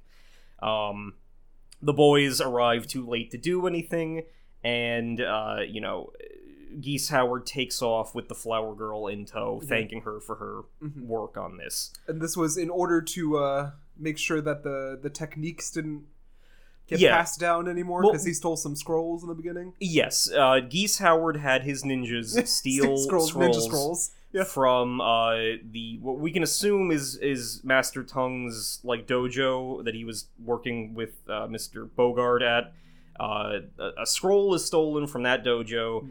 and Geese Howard's whole thing is that he should have he felt that he was the rightful inheritor, Mm. but um, well, well, we actually get this in a moment because you know uh, Jeff Bogard is buried. Uh, Terry and Andy are mourning him, uh, and they kind of plead with Master Tung to do something about it. Mhm. Um, but Master Tung's like, no. In all likelihood, Geese Howard, you know, he ro- like he runs this town. He already probably has the cops paid off. Uh, there's nothing we can do. But but more importantly, it, even if I had intervened to fight alongside your father, if we had made it there, uh, the risk would have been too great because there is a secret technique, Mhm. uh, you know, that has been passed down through, you know, my line Mhm. that is not included in Yeah. the secret scroll that got stolen. Uh, so you know, this technique, I can only teach it to one of you, uh, but it must be preserved and passed down in some capacity, and and that's probably what Geese Howard was after Mhm. in the first place. Yeah. Um, so you know, the the boys promise that in ten years they will reunite as much stronger men in order to face Geese again, learn this new technique, and uh, you know, avenge their father. Mhm. So, 10 years later, Terry returns to Southtown, um, and Geese learns of his return from his right hand man, Billy Kane. Not Billy Zane. Not Billy Zane, Mm. not on the Titanic. Oh, uh, but Yep. the. Billy Kane is a character from the games. You will note that he is uh he usually has like a Union Jack bandana on and he Mhm. wields a cane as his weapon. Yeah. Uh, he is uh, again the first game had only three playable characters being Terry, Andy, and Joe, Mhm. but there were a handful of CPU enemies and Billy Kane was one of them. Uh, you, you'll know him from his Cockney accent Yes. as well. So uh, Terry enters the, uh, the it's the Pao Pao nightclub Mhm. and, And immediately starts womanizing. immediately starts womanizing. Yeah.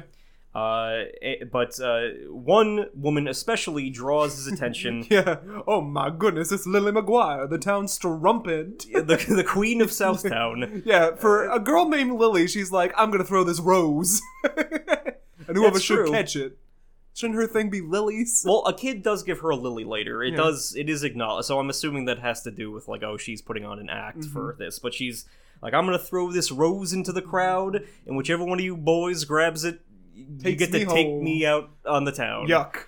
um, and you know, a couple of the the drunks catch it, but Terry, you know, joins the fray and and takes the rose. Yeah, and himself. then like, what a gentleman. And he's like he pricks his finger on one of the thorns. He's like you know in the future i would very much prefer like prefer a flower without thorns if it's if it's you know possible. But he does not take her up on the offer No. to, to go out and about town. No. um but since terry basically beat up everyone in the bar he does get the attention of geese howard uh, who you know orders his cronies to start uh, investigating things. Uh, and there is a recurring uh, crony in both of these OVA, uh, both of these TV specials. Uh, Hopper, it's the guy with the circular glasses. Mhm. Uh, maybe a reference to Dennis Hopper's character in in uh what was it Full Metal Jacket? Yeah. I don't know. It could be. Um, but he's got circular glasses. He's he seems to be one of Geese's right hand men who does not do martial arts in these in these uh, specials. So um, later on, Terry is kind of wandering the streets. Well, he flees with Joe, right? Joe's yeah. there. Oh yeah. Uh, Joe and him. Uh, you know who we don't know Jo- yet. Joe is having a drink there too. and he's like, "Oh, you ruined my. I was just chilling, having a drink, Mm-hmm. but you made a scene here." And the two of them are about to fight inside the Pao Pao Club, but when the the, cops show up because they're making a scene, uh, Mm-hmm. He's especially like, "Come back to my hotel room." uh, you know, so they later on. Um, oh well, Joe quickly deduces that this Terry person is obviously Andy's brother. Uh, Andy himself went to go train in Japan, where he met Joe, who is a Thai or practices, um, I think, Muay Thai kickboxing. Mhm. So uh, you know, these are the three goobs that we're going to be centered around. Yeah. So Terry later finds Lily talking to some poor children, uh, giving them food and money.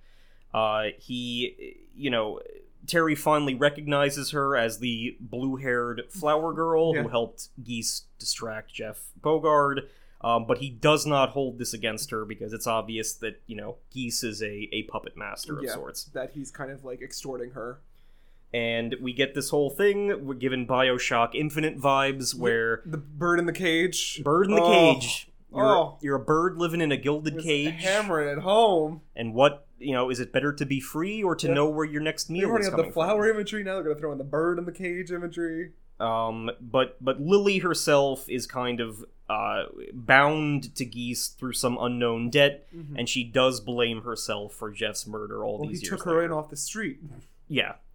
Um, so afterwards, uh, you know, uh, Joe, you know, explains that he's in Southtown to uh, enter the King of Fighters tournament, uh, and you know, Terry befriends him. They learn how they all know each other. Uh, Terry is then reunited with with Andy and Tung, uh, and Tung tells the two of them uh, that uh, about this technique called the Hurricane Punch. It was um, it's only it's a technique that only he knows. It was not included on the scroll, and it is the most powerful technique of their you know of their school of fighting. Um, but it can only go to one of them. So at first they're like, oh, you know, me and uh, Andy's like, oh, me and Terry will have like a street fight right now. We'll decide who is going to inherit But this that's not necessarily true, Dan. You see, Yeah. because uh, what's his face? Tung. Yeah, Tung wanted to teach. Uh, well, Tom Selleck and um, what's his name? The Geese. villain, Geese. Um, he was originally. They were thinking like Geese was stronger, Yes, but um, Tung chose Tom Selleck instead. yes, because strength is not everything. Yeah. Um, and after Andy kind of like rushes off, you know, Tung kind of confirms that, um, or starts to imply that Andy is too driven by his emotions at this point. uh, which which opens up some interesting contrasts for like the second story that we get. But uh, you know, but either way, Terry and Andy will both enter the King of Fighters tournament, and should one of them be the victor, that one will get to learn the new technique from Master Tung. Uh, when Geese learns that the two brothers are entering the tournament, he sets a trap for them. Yeah. Uh, there are the tournament uh, gets underway. They're kind of in, I would assume, Geese Stadium, whatever whatever he owns. We see that Geese is hobnobbing with all the bigwigs in town. We see a lot of suits and mustaches and cigars. So we know that Geese is is truly the king of Southtown. Yeah. He makes it snow in Southtown, as it were. So uh, originally, while Terry is napping in his waiting room, uh, you know, they decide to have, or Geese decides to have Lily delivered poison champagne, champagne. before the fight. Hmm. Um, but right before Terry is about to drink from it, uh, Terry or, or uh, Lily, Lily. panics, knocks the glass away, and explains that you know Geese is putting this whole thing on to get to him. Yeah. Um, while this is going on, the tournament that's happening in the background, obviously Joe and Andy and Terry himself are advancing, but there are a handful of like other like uh, King of Fighters characters that are canon to the first game who are you know back like in the background here. Um, for instance, uh, you know Billy Kane is in there. Raiden, who is a large uh, wrestler Wrestling. with like a lightning themed mask. Uh, I think Hua Jai appears briefly. He is a Muay Thai champion, uh, but Joe defeats him in a really quick scene. Uh, I think Michael Max and Richard Meyer are name dropped. Uh, and I think the only one who doesn't get an appearance is Duck King, but uh, you would know him from his big mohawk. But he's I, I don't think he shows up. So, uh, you know, they they the tournament keeps going, and finally it comes down to uh, Andy against Terry. Yeah. And meanwhile, Master Tung is posed as like an older woman. yeah, he's got like a Yeah. Southern Belle hat on Yeah. in the audience. And is that Mai helping him or just an odd lady? It's just a random lady. Oh, okay. It's like he, he she like gave a wink to the camera. I'm like, are you? Am I supposed to know who you are? No, it's a random lady. Okay. Uh, I don't think there were any ladies in the first King of Fighters game. Uh, so Joe notices that that Geese has planted numerous snipers around the ring uh, to kill, just outright assassinate the brothers in the middle of this fight. Uh, but Joe intervenes to help them. Uh, he takes a bullet to the shoulder, but uh, Andy, Terry, uh, uh, Master Tung, Joe, and Lily now Mhm. tr- make an attempt to escape in the confusion that, that happens after Joe's this. taking an awful lot of bullets for these people throughout this series, getting a lot of his ass beat. He's their friend. That's the power Why? friendship. I can't. I can't say. Why? They had one drink together. Uh, you know, uh, Lily helps the others escape the building. Uh, oh well, Master Tung goes separately, and he pulls up in a jeep to to help them all escape. Yeah. Um, but before Lily can make it down from this Rope uh, ladder. rope ladder that they're they're using to get to street level, uh, Geese arrives and you know kills her with a Slow projectile attack. Yeah, exactly how you would go. Yeah. She she falls out in this flash of light, lands on the street. Instead of getting her head, which she lands on, smashed open on the concrete, she still has enough semblance to, you know, string together a few sentences and a quick goodbye. to say goodbye to to uh, Yeah. to Terry. Sorry, I didn't mean to kill your father. It's not your fault. Yeah.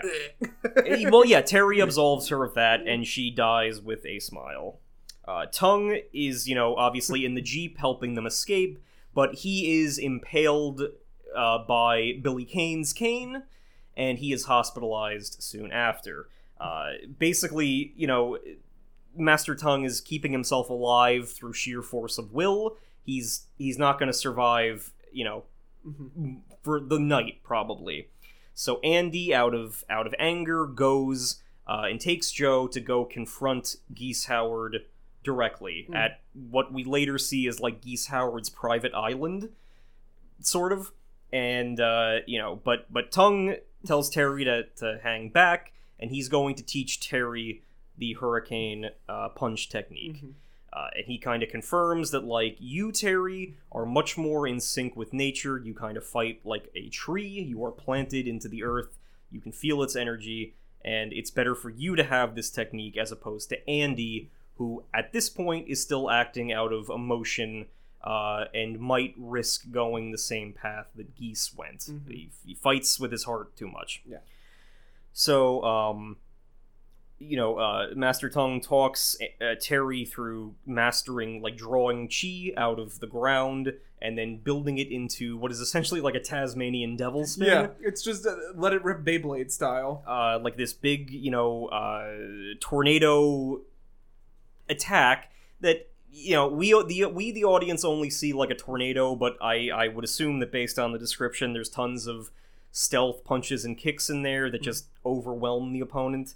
Um, and uh, Tung does demonstrate it to Terry, but he's only able to do it once before he dies standing. just dies. Um, again, the the doctors did warn him, but Yeah. you know, Master Tung knew his body better than any doctor. Mhm.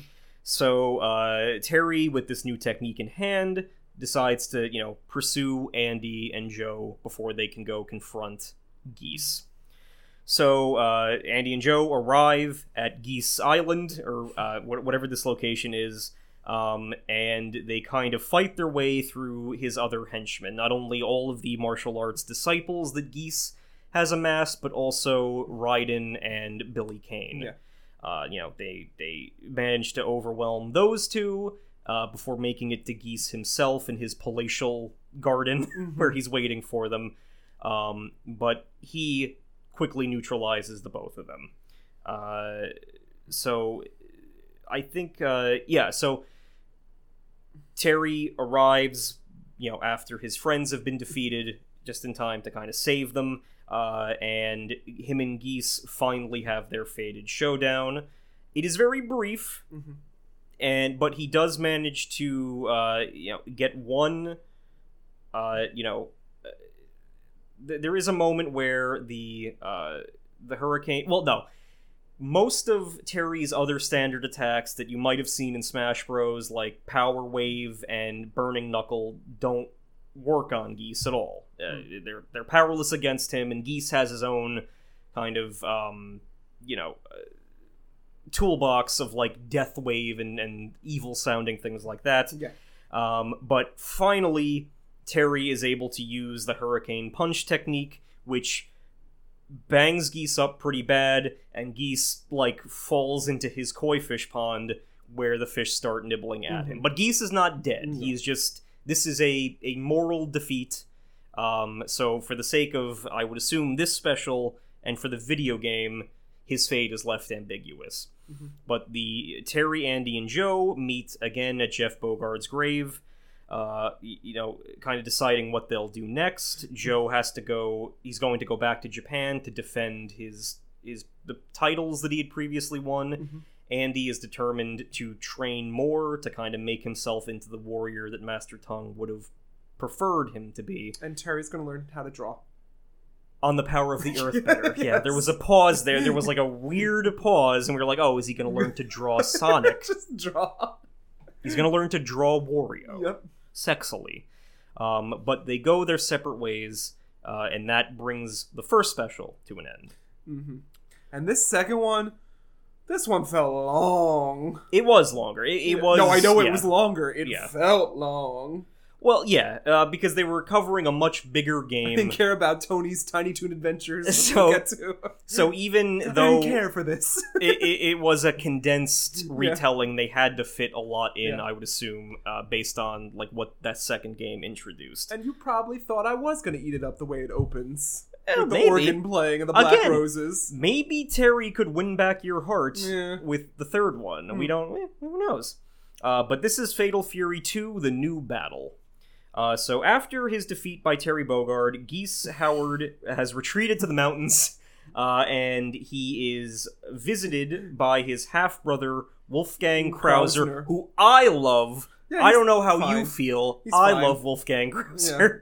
He's fine. Again, in terms of Rankin Bass parallels, he's Burgermeister Yeah. because he sounds exactly. Mhm. It's just an American guy doing a bad German voice the entire time, uh, and he's got like big ass, uh, you know, like Saint Seiya shoulder pads Yes. and stuff. Um, but we all we know about Wolfgang Krauser at this point is that he's bad, he's German, he's big, Mhm.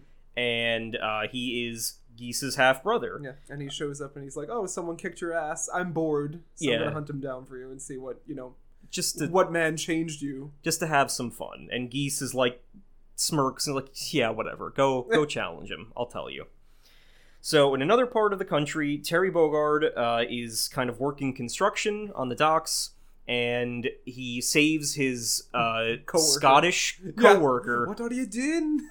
uh, from some falling beams, uh, like metal, like metal rebar, uh, and injures his leg slightly in the process. Yeah. Um, and Terry has kept a low profile up until this point, but he's like, "Oh yeah, I, I practice martial arts Yeah. in my free time, so I kind of my reflexes are then he's good." visiting this kid Tony, who you presume he knows because he just approaches him out of nowhere. And no, he doesn't know him. Well, he gives him hot dogs, Dan. I think he just sees a kid like not he- Fishing. he- Yeah. he- like he sees like uh, like if, I think Terry's whole thing is that if he sees like uh you know someone who's alone, he's like, "I'll go help him out." That's not the vibe I got from Terry. But, but he gives him a glizzy. Terry had a bag of glizzies, Yeah. and he's like, you know, because this kid hasn't managed to catch any fish. Yeah. Then we get some youths reenacting. The events of the first movie, Yeah. where uh, you know, uh, one kid is Terry, there's a kid playing Joe and Andy, and then a kid playing Geese. Uh, but Tony takes offense to this uh, because you know uh, he doesn't like it when Terry is.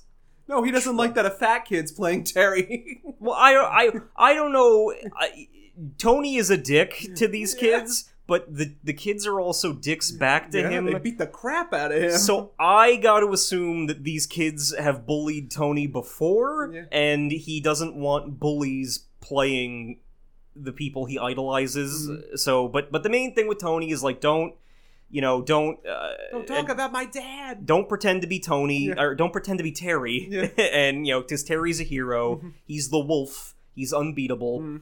Um, and then we get the background that Tony's father was a martial artist who was killed in a fight. He's dead, and then he like you know he goes ham on that one kid. Yeah, and he he, he kind of sort of you know uh, beats on a few of the kids. He does manage to like hold his own and scare them off, but then he starts wailing on the kid who was playing Terry until the real Terry intervenes and stops him. He's like, Mhm. you know, if you were really stronger than him and you were secure in that fact, you wouldn't beat on someone who was weaker than you. Uh, so then um, Terry is challenged by another fighter named Kim Kaphwan, who is a character from the game itself, uh, and uh, the two of them have a, a brief fight on the docks here, where Terry once again uses the Hurricane Punch from the previous special uh, and defeats him. Hmm. But he, the relationship with Kim is friendly. He helps like fish Kim out of the, the Yeah. bay when he falls Yeah. in, and Kim is simply in this, you know, as a real martial artist, and he's like, "I'll train and get stronger, Mhm. you know, and fight you again someday." But this is just to to kind of prove to Tony that this is the Terry. real Terry Bogard, um, and that there are still fights going on in this world here. Uh, while Terry is is heading uh, back into So town, do these two live together now, or no, Tony's just following him. Mm, Tony's like Tony wants to be Terry's disciple, like martial art, like in martial arts, but Terry's like, no, kid, I I'm still training myself. Like I'm not taking on a student, so Mhm. you get, get out of here, get. Um, but while Terry is heading back, you know, a storm is overhead, and a man is watching them from the shadows. And, and Terry senses this guy's power just enough that it makes his hair stand on edge. Um, and this is none other than Wolfgang Krauser. Uh, he emerges and makes very short work of Terry. Yeah. He beats the shit out of Terry. Uh, and to traumatizes him. traumatizes him and to add insult to injury almost instantly learns how to do the hurricane punch technique like he watches terry do it once and then duplicates it um you know because he's just that good Mhm. so terry is defeated he is soundly defeated uh, and he's knocked out in the process but tony kind of comes to his rescue and tells krauser that that you know terry had already injured his leg that day. He just fought some kids. and he just like he just fought another martial artist so you were not fighting him at his best so you didn't get a real challenge and krauser's like okay you know i'll accept that tell him to meet me at my castle in germany and we will finish this on like even footing Mhm. uh, if that is the case because the whole thing with with uh, wolfgang krauser he's kind of like kaido he wants to, to meet a challenger who will finally defeat him. He has not felt the joy of combat in a long time, so that's what he is looking for. So, um, uh, you know, uh, meanwhile, uh, Joe Higashi is fighting Big Bear, uh, who was formerly Ra- uh, Raiden. I would assume that they, it was just like, oh, Raiden's you know, we got to give this up this character like a second name because the other Raiden might have Mhm. come out at that time. Mhm. So, uh, you know, he's fighting Big Bear in like this cage match with electrified lines around it. Um, and the announcer for this, or well, no, the one putting this little fight on is Cheng Sinzan, who is a new character in F- Fatal Fury 2. I, th- I think he's playable because he did Tai Chi. Um, but Joe is is fighting Big Bear, and Big Bear taunts him. I'm like, oh, I heard Terry just got his ass kicked. kicked. You know, aren't you going to do something about that?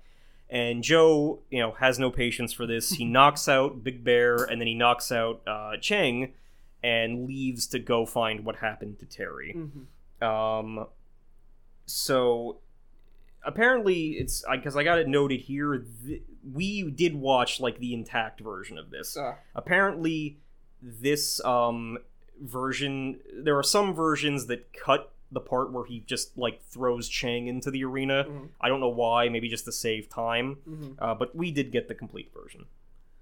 Terry wakes up in Tony's house and learns that uh, you know uh, Tony's mom has been taking care of him. Uh, Tony is not present because he's out working. Yeah. Uh, while uh, Terry, you know, leaves at Tony's mom's behest. Tony, uh, Tony's mom does not want her son To be a fighter in this universe. yeah, to, to follow in his father's footsteps and end up dying in the ring. Mhm. Um, so uh, Tony notices Terry at the train station and tries to get him to stay, but Terry refuses. Uh, he also forbids Tony from going with him because of his mother, but Tony does so anyway by stowing away on top of the train that he Mhm. gets on.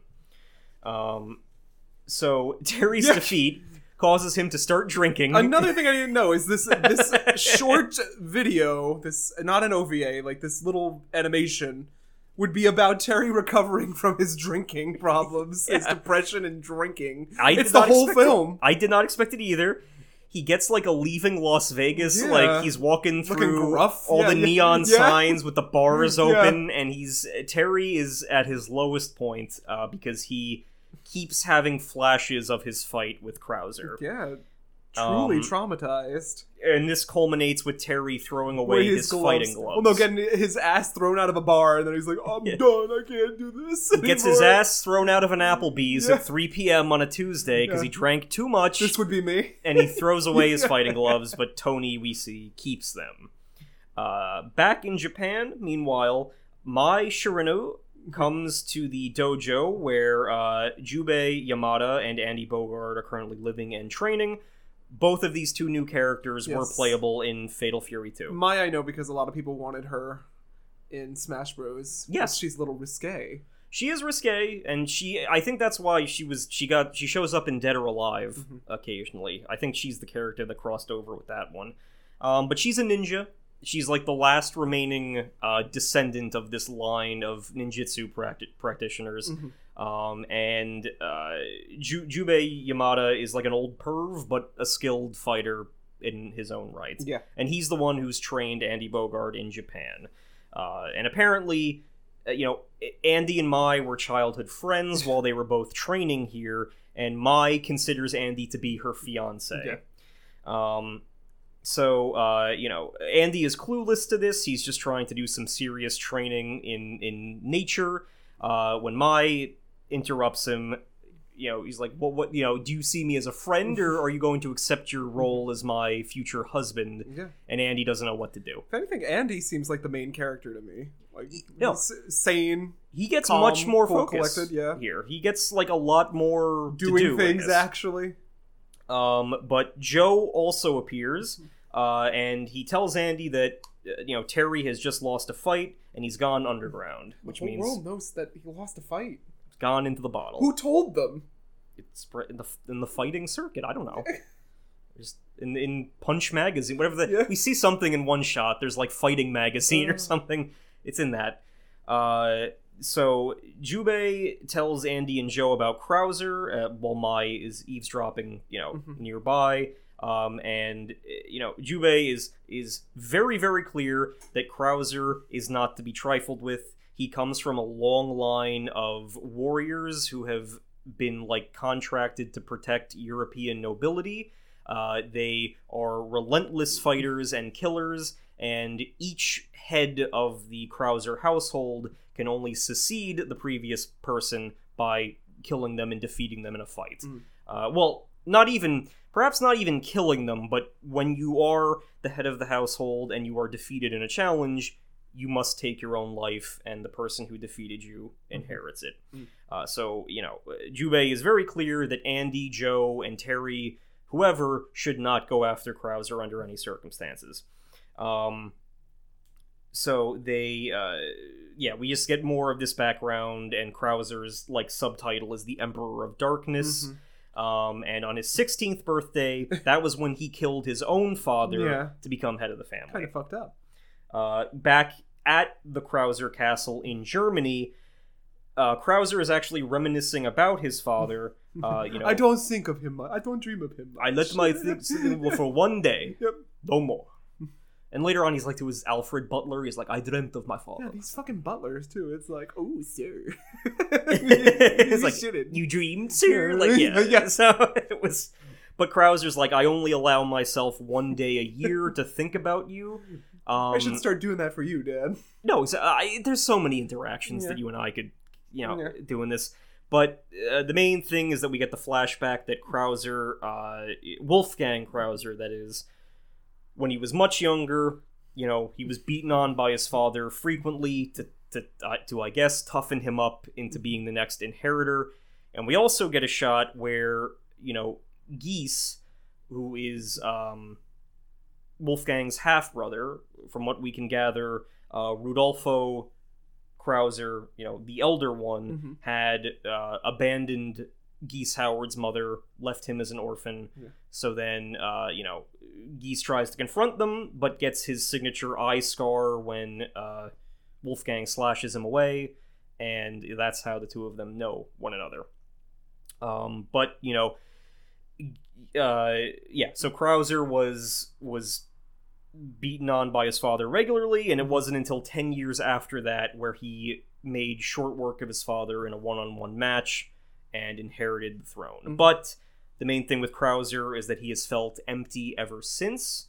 Like he has not enjoyed fighting since that day because he hasn't felt a real challenge. Yeah.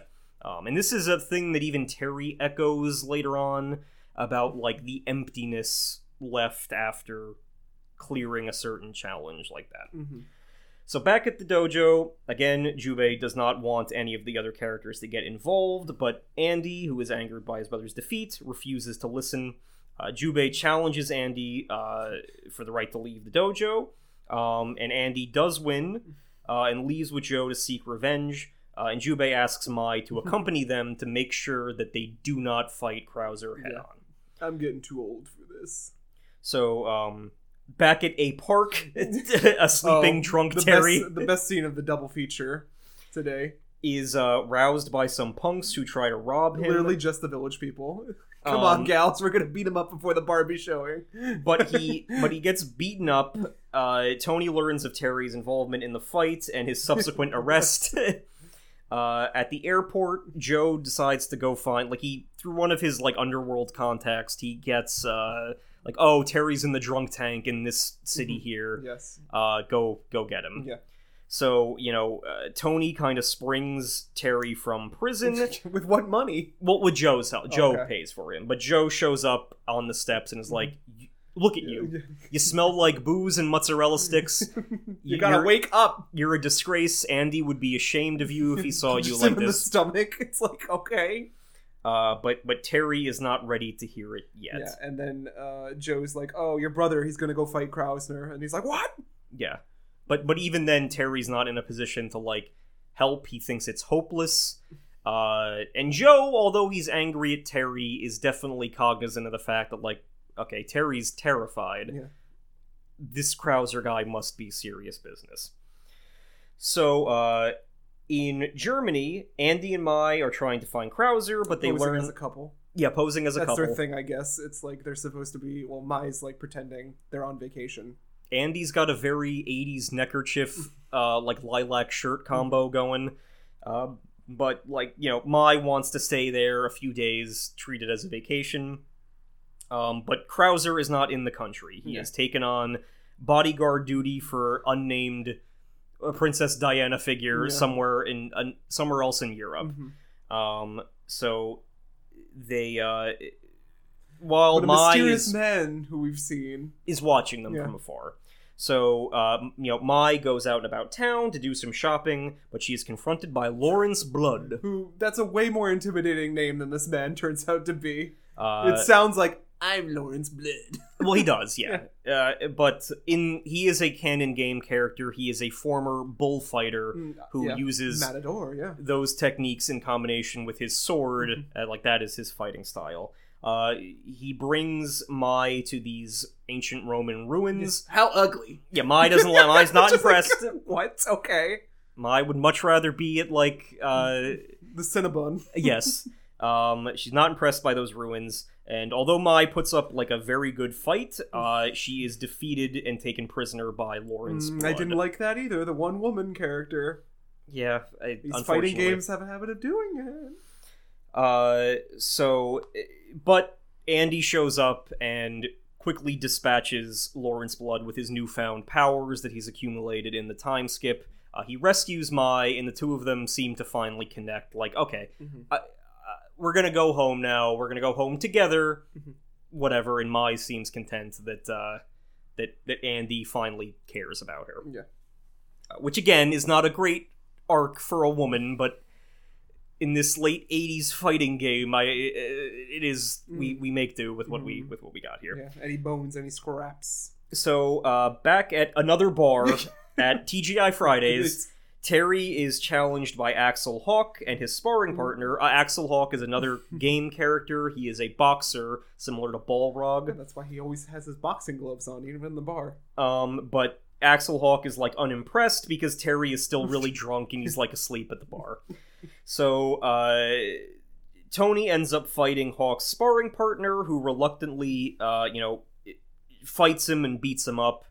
But in the course of the fight, Terry notices how Tony is refusing to back down, even though the odds are completely against him. Mm. And Terry is reminded of his younger self after his father's death, you know, fighting to survive and then steadily overcoming one challenge after another in order to get to the point where he Mhm. was in the first movie. Yeah, and he's just dreaming while Tony's getting the shit beat out of him.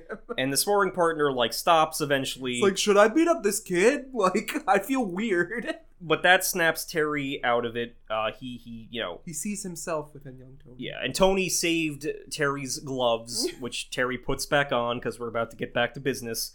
And uh, to- uh, Terry kind of reawakens his power and makes very short work of Axel Hawk, who had admittedly just been there to taunt Terry Yeah. and was like, "I was just trying to get a rise out of you to see if you would fight." Mhm. Um, but you know, Terry overcomes his drunkenness very fast, defeats Axel, and he decides to you know go into the woods to train, to reconnect with the Earth, and you know get back to his his former just saying, prowess. someone should have kicked Tony's ass earlier. Would have lit a fire.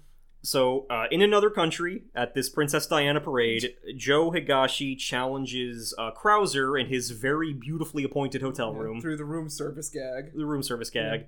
Uh, and Anyone order a beating? yeah. um, but uh, surprised he didn't use Muppet I like Man. I like Joe too. Yeah. like Joe's fine, but he gets the shit beat out of him all the time in this too. yeah, Uh, he he does manage to like briefly hold his own against uh, Krauser. Then Krauser starts breaking his bones. like he even unveils like his own super technique, which I think was a recurring thing in the second and third games that they started giving Mhm. characters these super super techniques. Um, but that is not enough to stop Krauser, uh, who leaves Joe battered and half dead in Yeah. this hotel room. And it's, it's you know. For the brief fight scenes that Yeah, we get, it is a cool yeah, moment. like yeah. the windows are blown Shattered, out, yeah. and it's like, oh, like oh, these two, these two dudes are fighting on a on another level here. Oh, you made quite a mess. I'll leave you. Enjoyed the hotel room. uh, you know, and then so he Krauser leaves unfazed, uh, but Joe is admitted to the hospital. Um, so uh, along the way to Germany, uh, you know, Terry fears that he is still not strong enough to take on Krauser, but while he's out camping and training.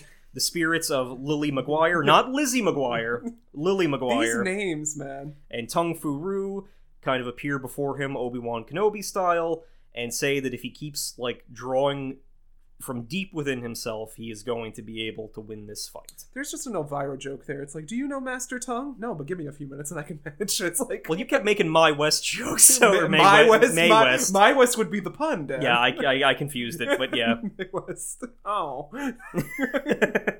anyway, so he sees the ghost. He's like, "Thank you, girl. I just met, and not you, teacher." Uh, yeah. But it's like it's probably Terry just reckoning this with himself, but it's like no, Yeah. like you don't understand. My whole thing was to get stronger and be the best fighter, and even after defeating Geese, like there's no way that I could st- defeating Geese Howard, not Yeah, just the birds. The, geese. Uh, even after defeating him, I still have to keep trying to get stronger, and Krauser is standing in my way as the next strongest opponent. Yeah. Um, so, uh, learning of Joe's injuries, Terry and Tony visit him in the hospital uh, where they meet Mai. Uh, Joe tells Terry that Andy will meet him at the cemetery where they went their separate ways Their the normal hangout because everyone they love is dead. Yeah, well, unironically, sadly, yeah. Yeah, and Joe's hooked up to the ketchup and, mu- and Ketchup and mustard. IVs, which I'm sure is like blood and urine, but whatever. and uh, and, and my Mai is there with him, like keeping an eye on him.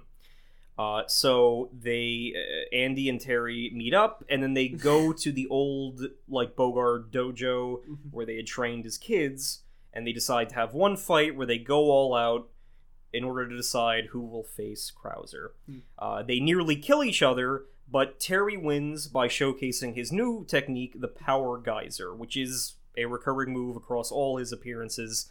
Uh, I don't know if he gets to do it in Smash or not, but I I feel like it's referenced in some capacity. He definitely does Power Wave in those games. Power wave. But Power Geyser is a much stronger version of that technique. So, uh, you Not know, to be confused with what's the move coming up? The Kaiser. the Kaiser Wave. Yeah. Um, eh, that's not their fault that those two words rhyme. Hmm. Uh, but Terry wins, and Andy is confident that that you know Terry is the one who is going to be able to defeat Krauser. Yeah. So the next day, I guess in Germany, Tony, Terry, and Tony arrive at, uh, at Stroheim Castle. Yeah, and meanwhile the what's his name? What's the villain's name? Uh, Krauser. Krauser is like, oh, I had to dream about my father. and then the butler's. This is where it's like, what was the dream, sir? Like, it's like maybe he was trying to warn you, sir. And then the teacup shatters by. It's going to be an interesting day. If anyone calls, I'll be on my pipe organ. Yeah, he's always playing the. He's got the Davy Jones pipe organ. Yeah. He's always playing it. He's playing his father's favorite song. Mm-hmm. Uh, you know, channeling something. But he no no tears, no tears, only Jimmy's. Yeah. He he does not cry. All his tears ran out Yep. that day.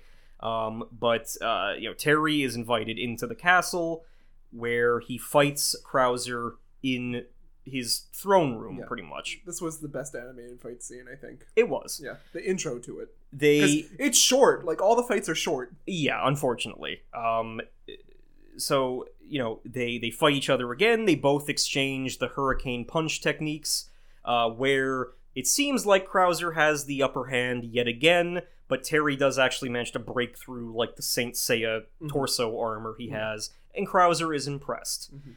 they exchange a few more blows. Krauser kind of has him on the ropes but then terry hits him with a full-on power geyser attack knocking him back into the the organ and you know destroying that portion of the castle. Uh, Krauser uh, emerges unarmored like his game sprite is, Mhm. uh, and he's like, "Oh, this is truly the day that I've been asking for. Like you are pushing me to the extreme, exactly like I wanted." Um, and him and Terry have like a direct hand-to-hand brawl with each other that is very brutal. And and Tony, watching from the sidelines, with those big doe eyes. he kind of finally understands what Terry and his mom have been talking about. That like fighting is dangerous. it's dangerous. It will take a physical toll. Yeah. It will like this is inspire a cycle of revenge and trauma. yeah. You you got to Yeah. be inhuman to do it. You might have to be like a monster to Mm-hmm. to do it on this level. So uh, you know Terry finally hits Krauser hard enough in the chest He turns with those red eyes. to cause like internal bleeding. Oh yeah, the red eyes are a recurring thing. But he he stops one of Krauser's attacks, punches him in the chest, and this does enough damage that Krauser admits that he has been defeated. Mm. But of course, being the heir to Stroheim Castle, upon his defeat, he cannot live any further. Yep. So he leaps from the castle parapet, like the hole that had been Yep. blown in it, uh, to his death in the ocean. Uh, but watching from a booze cruise yacht nearby is Hopper, Geese's right hand man, who smirks Mm-hmm. Yeah. at the fact that Krauser has just been defeated. Um, so uh, we later see that Hopper reports back to Geese, Yeah, and he's like, and he's like, he, he considers Krauser to be a fool. He removes his bandages from the fight with Terry, and then n- now you can do it out loud. Uh, you know, presumably vowing his revenge, which he would try to take in future games. Not, I don't think, in the movie, which is an original story, but we'll we'll find out eventually. Um, but uh, Tony and Terry part at a train station. Uh, you to know, get the romantic goodbye. with Tony's mother there to greet him. Tony promises Terry that someday he will make a great he will become a great martial artist and you know challenge Terry himself. Uh, Terry kind of smiles and throws the boy his signature stupid iron plate cap as Yeah. a memento Tony gets hit on the head, passes out. to their new journey. Yep. Yep. And and these uh, the the specials conclude here. Mm. And that was that. That's the first two. That sure was yeah. something. Yeah. I'm glad we watched it. Yeah. I like Terry. I like Geese. That makes one of us. I like Krauser. It just feels a little dumb, even though it's anime and that's our podcast and we love dumb things. For me, We do. We eh, do. I But want it's a little bit more. it's very 80s. It's very like uh, you're not going in. Uh, you're not going to get as much action out of like that Street Fighter movie. Mhm. Certainly not. Um, but you know these are little snippets of kind of. Uh, in the history of anime adaptations, these are there, and obviously they lead into the movie, which, uh, based on what I've read online, people had a, a pretty positive response to. It was well received. Yeah. Maybe some of our older listeners might have even watched it when it aired on the Sci Fi Channel back in the day. Um, but I didn't want to skip these two things because we got to learn about the Bogard boys. Yes. We had we got we had to know their origin Yep. and the origin of geese and, and the rest of uh, you know these goobs I fighting. someone co- hope someone comes up with Terry, like to Terry with a drink, and his hand starts shaking. He's like, "No, I can't go back there again." No, he no he kicked it. He kicked it. Yeah. He's not drinking that. It was like something like, whiskey. he was starting whiskey Yeah. straight, and then you know, all he downhill. from Bought more from a street vendor as he was walking. He couldn't even Yeah, make it. oddly enough, this is the sober, the most sober I've been watching an anime. That's true. Yeah. Maybe we could all learn from Terry. Yeah. Um, but uh, but yeah. So thank you for for watching with me, sir. Yeah. As always. Mhm. Um, now before we sign Next off, time, I want an anime without thorns, a smooth anime, perhaps. like a grimace shake going down the gullet. oh yeah, it's got that burn though. We'll, we'll have to save the grimace shake for the next tangent because that's a whole discussion there. It is, yeah. Yeah. Um, but is there anywhere our audiences can reach you? You can find me, Jonathan Wojtkowski, at Losing My Mind JK on Instagram, Drink and Read JK on Twitter, and the I think Losing My Mind JK or Drink and Read JK on the TikTok as well. I always forget. I apologize. Or if you like my podcasting skills, my commentary, you can check out my two older podcasts, being Nightcaps at the Theater, where we take a look at some good bad movies, bad good movies. Not to be confused with upcoming projects. Yes. it's a distant property. They are enjoying. They're all under the same umbrella in my Yes. mind. Corporation. Or if you like to read, I have two seasons of Drink and Read, where I read a book Of and course. some comments on it. And you, Dan? Uh, you can follow me on Instagram at king underscore Danis, where I'm still posting the artwork that we discuss here on this podcast. And you can also follow us, uh, the uh, the Anime Was Not a Mistake podcast Facebook page and Instagram account if Mhm. you wish. All right, so next week we will be slightly delayed, Mhm. but we will have a bevy of riches in store, so that delay won't happen for a while. Yes, Um, uh, like in future, but uh, we do have an anime to finish. we do. This on my list, already getting one out of the way of what we're watching. Uh, we're gonna finish Trigun and We see what Vash the Stampede uh, finally has to say to Knives when they make their confrontation. Who's gonna come out alive? Oh, I am I'm very excited to see that. Uh, Mhm. as you said, we we will be delayed slightly in that we will be skipping Sunday, but we are going to take time uh, next week Mhm. to uh, not only finish Trigun but Front record some episodes. some yeah front load some episodes and maybe try something a little special. So we hope that you will be excited to check that out. Uh, we we do hope. You know, we thank all of our listeners for listening and tuning in as always, uh, and we hope to to have some new content coming your way in quick succession. Well, remember to keep drinking and shoot for the moon. I'll get my gloves. Hmm.